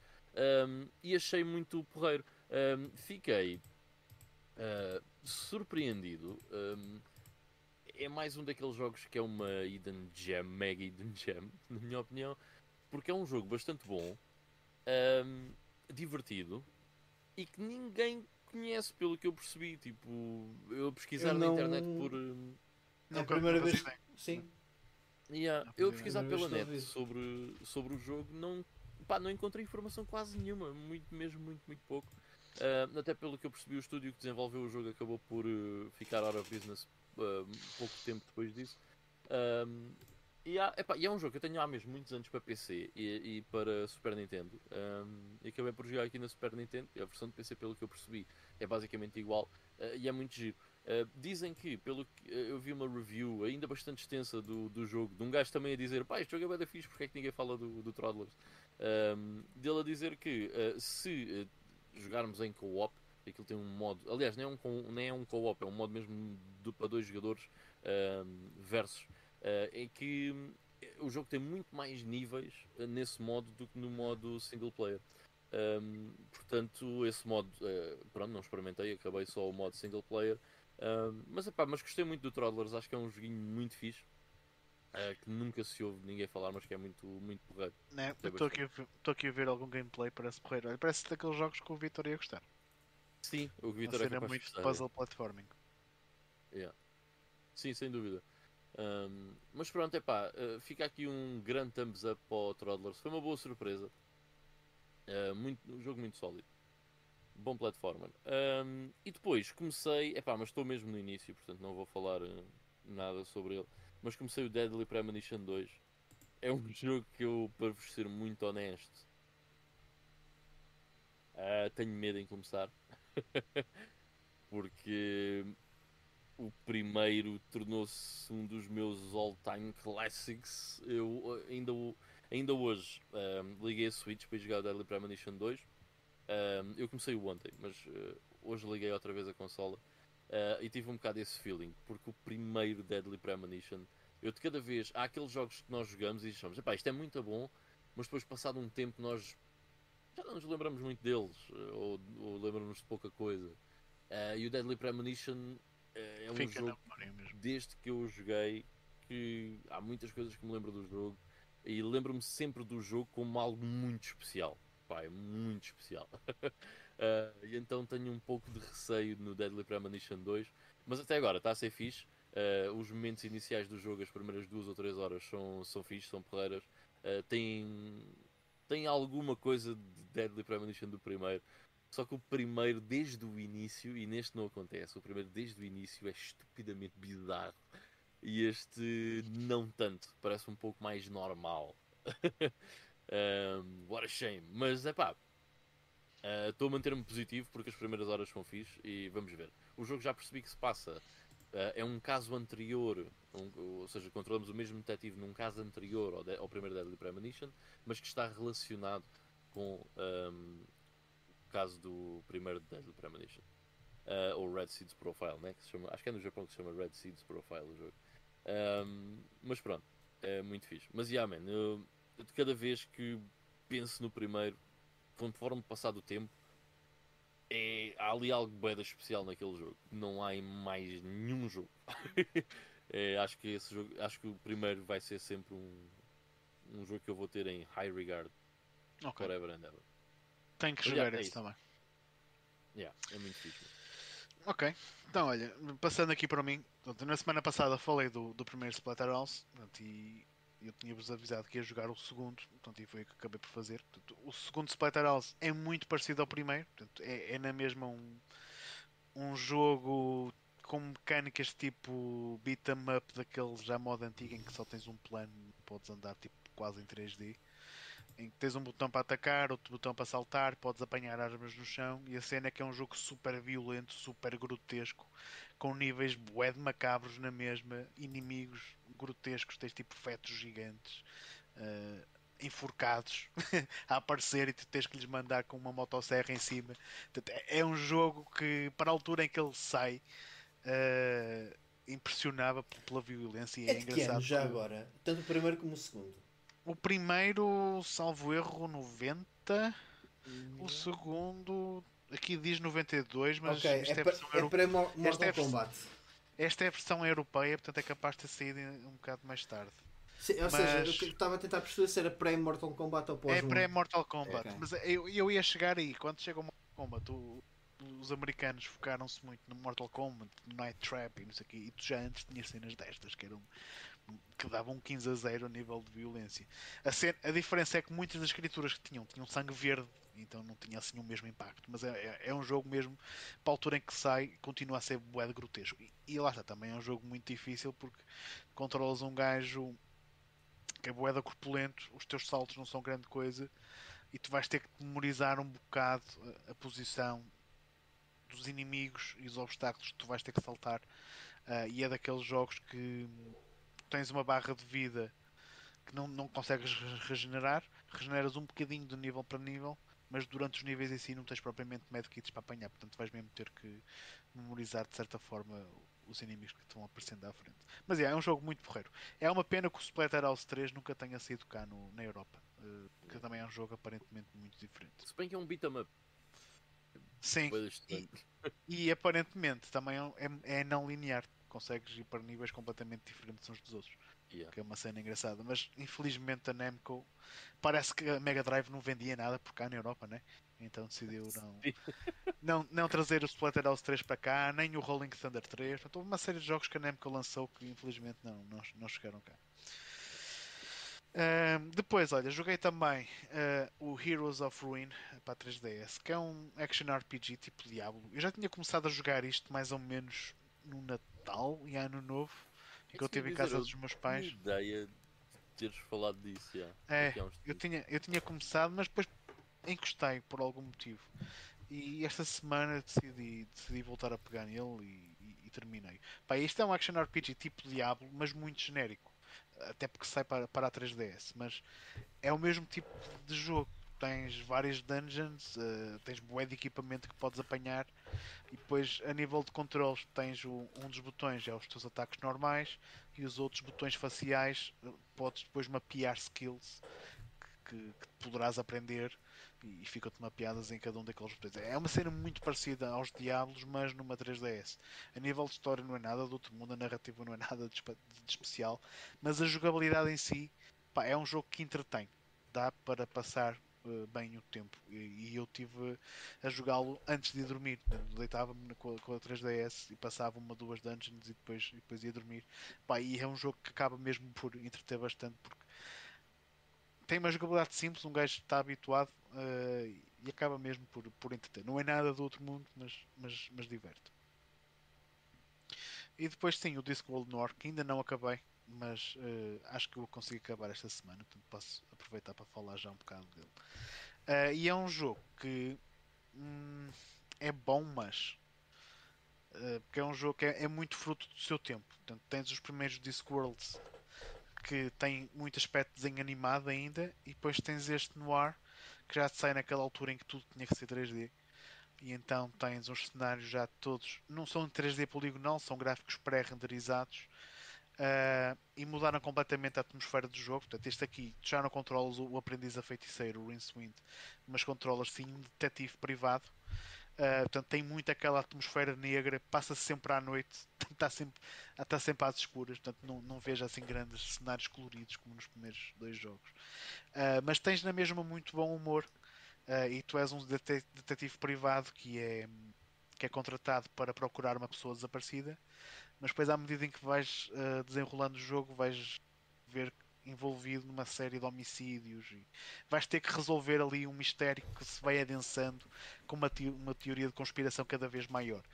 Ah, e a personagem, apesar de ser eh, de ter também os seus momentos de humor, é uma personagem também muito sarcástica, mas ao contrário do Rincewind, que era assim um bocadinho mais parvinho, este aqui eh, é mais perspicaz. Ele, ele é detetive, ele tem as coisas na, na ponta da língua, é mais, é mais perspicaz quando está a entrevistar pessoas, a sacar-lhes informação.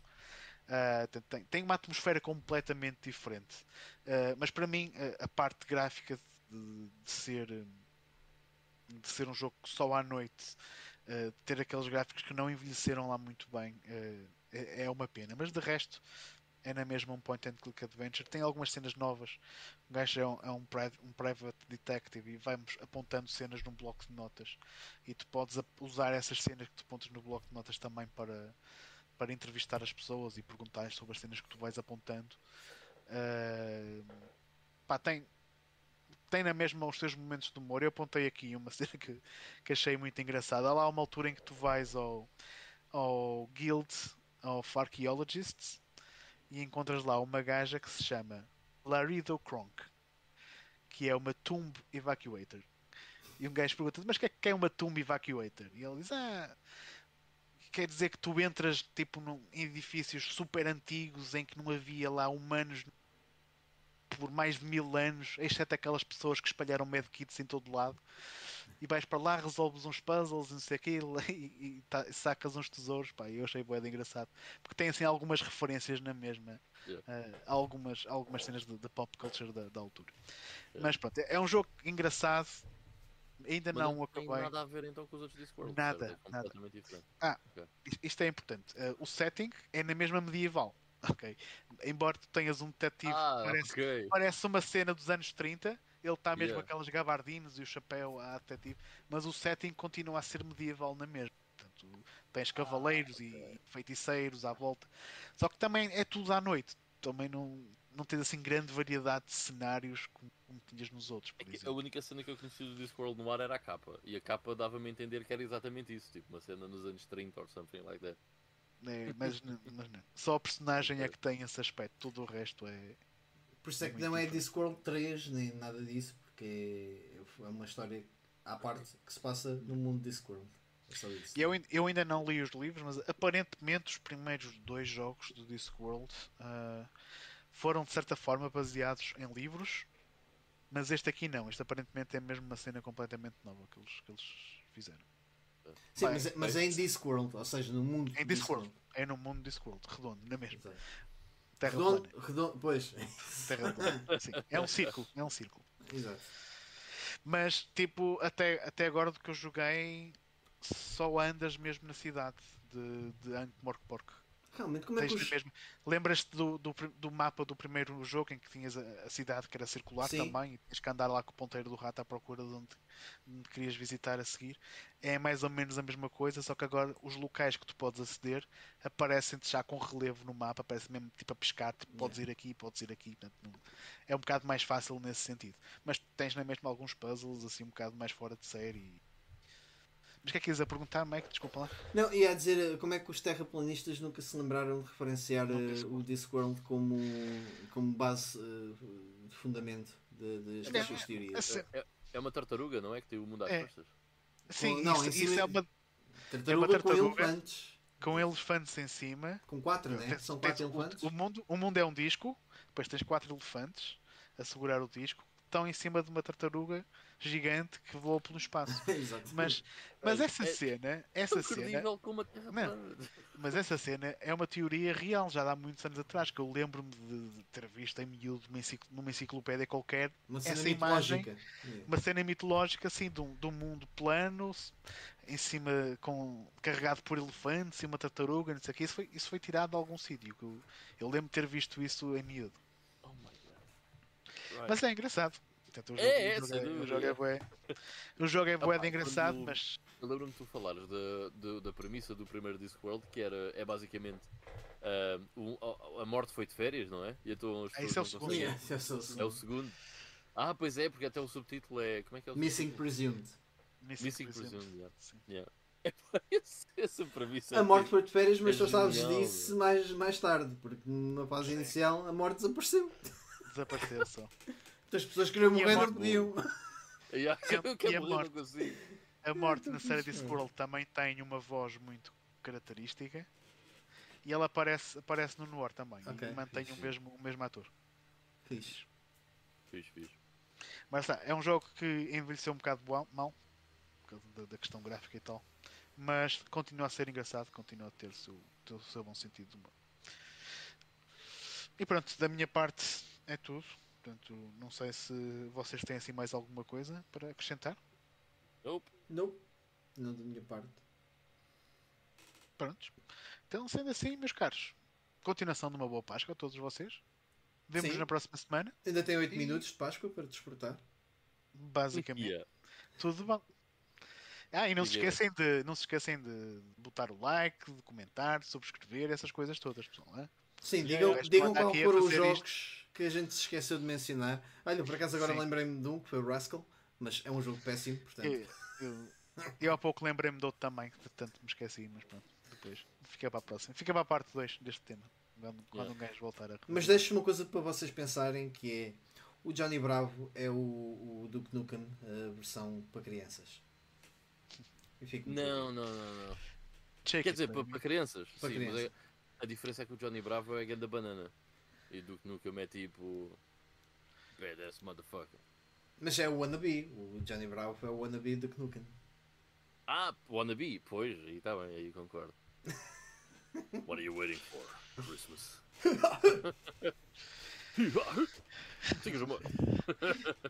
It's time to chew bubblegum and kick some ass. And I'm all out again. Oh, let it go. Ok, pessoal. Bye tudo bye. bom? Até ao próximo episódio. Tchau, tchau. Tchau, tchau. a lot.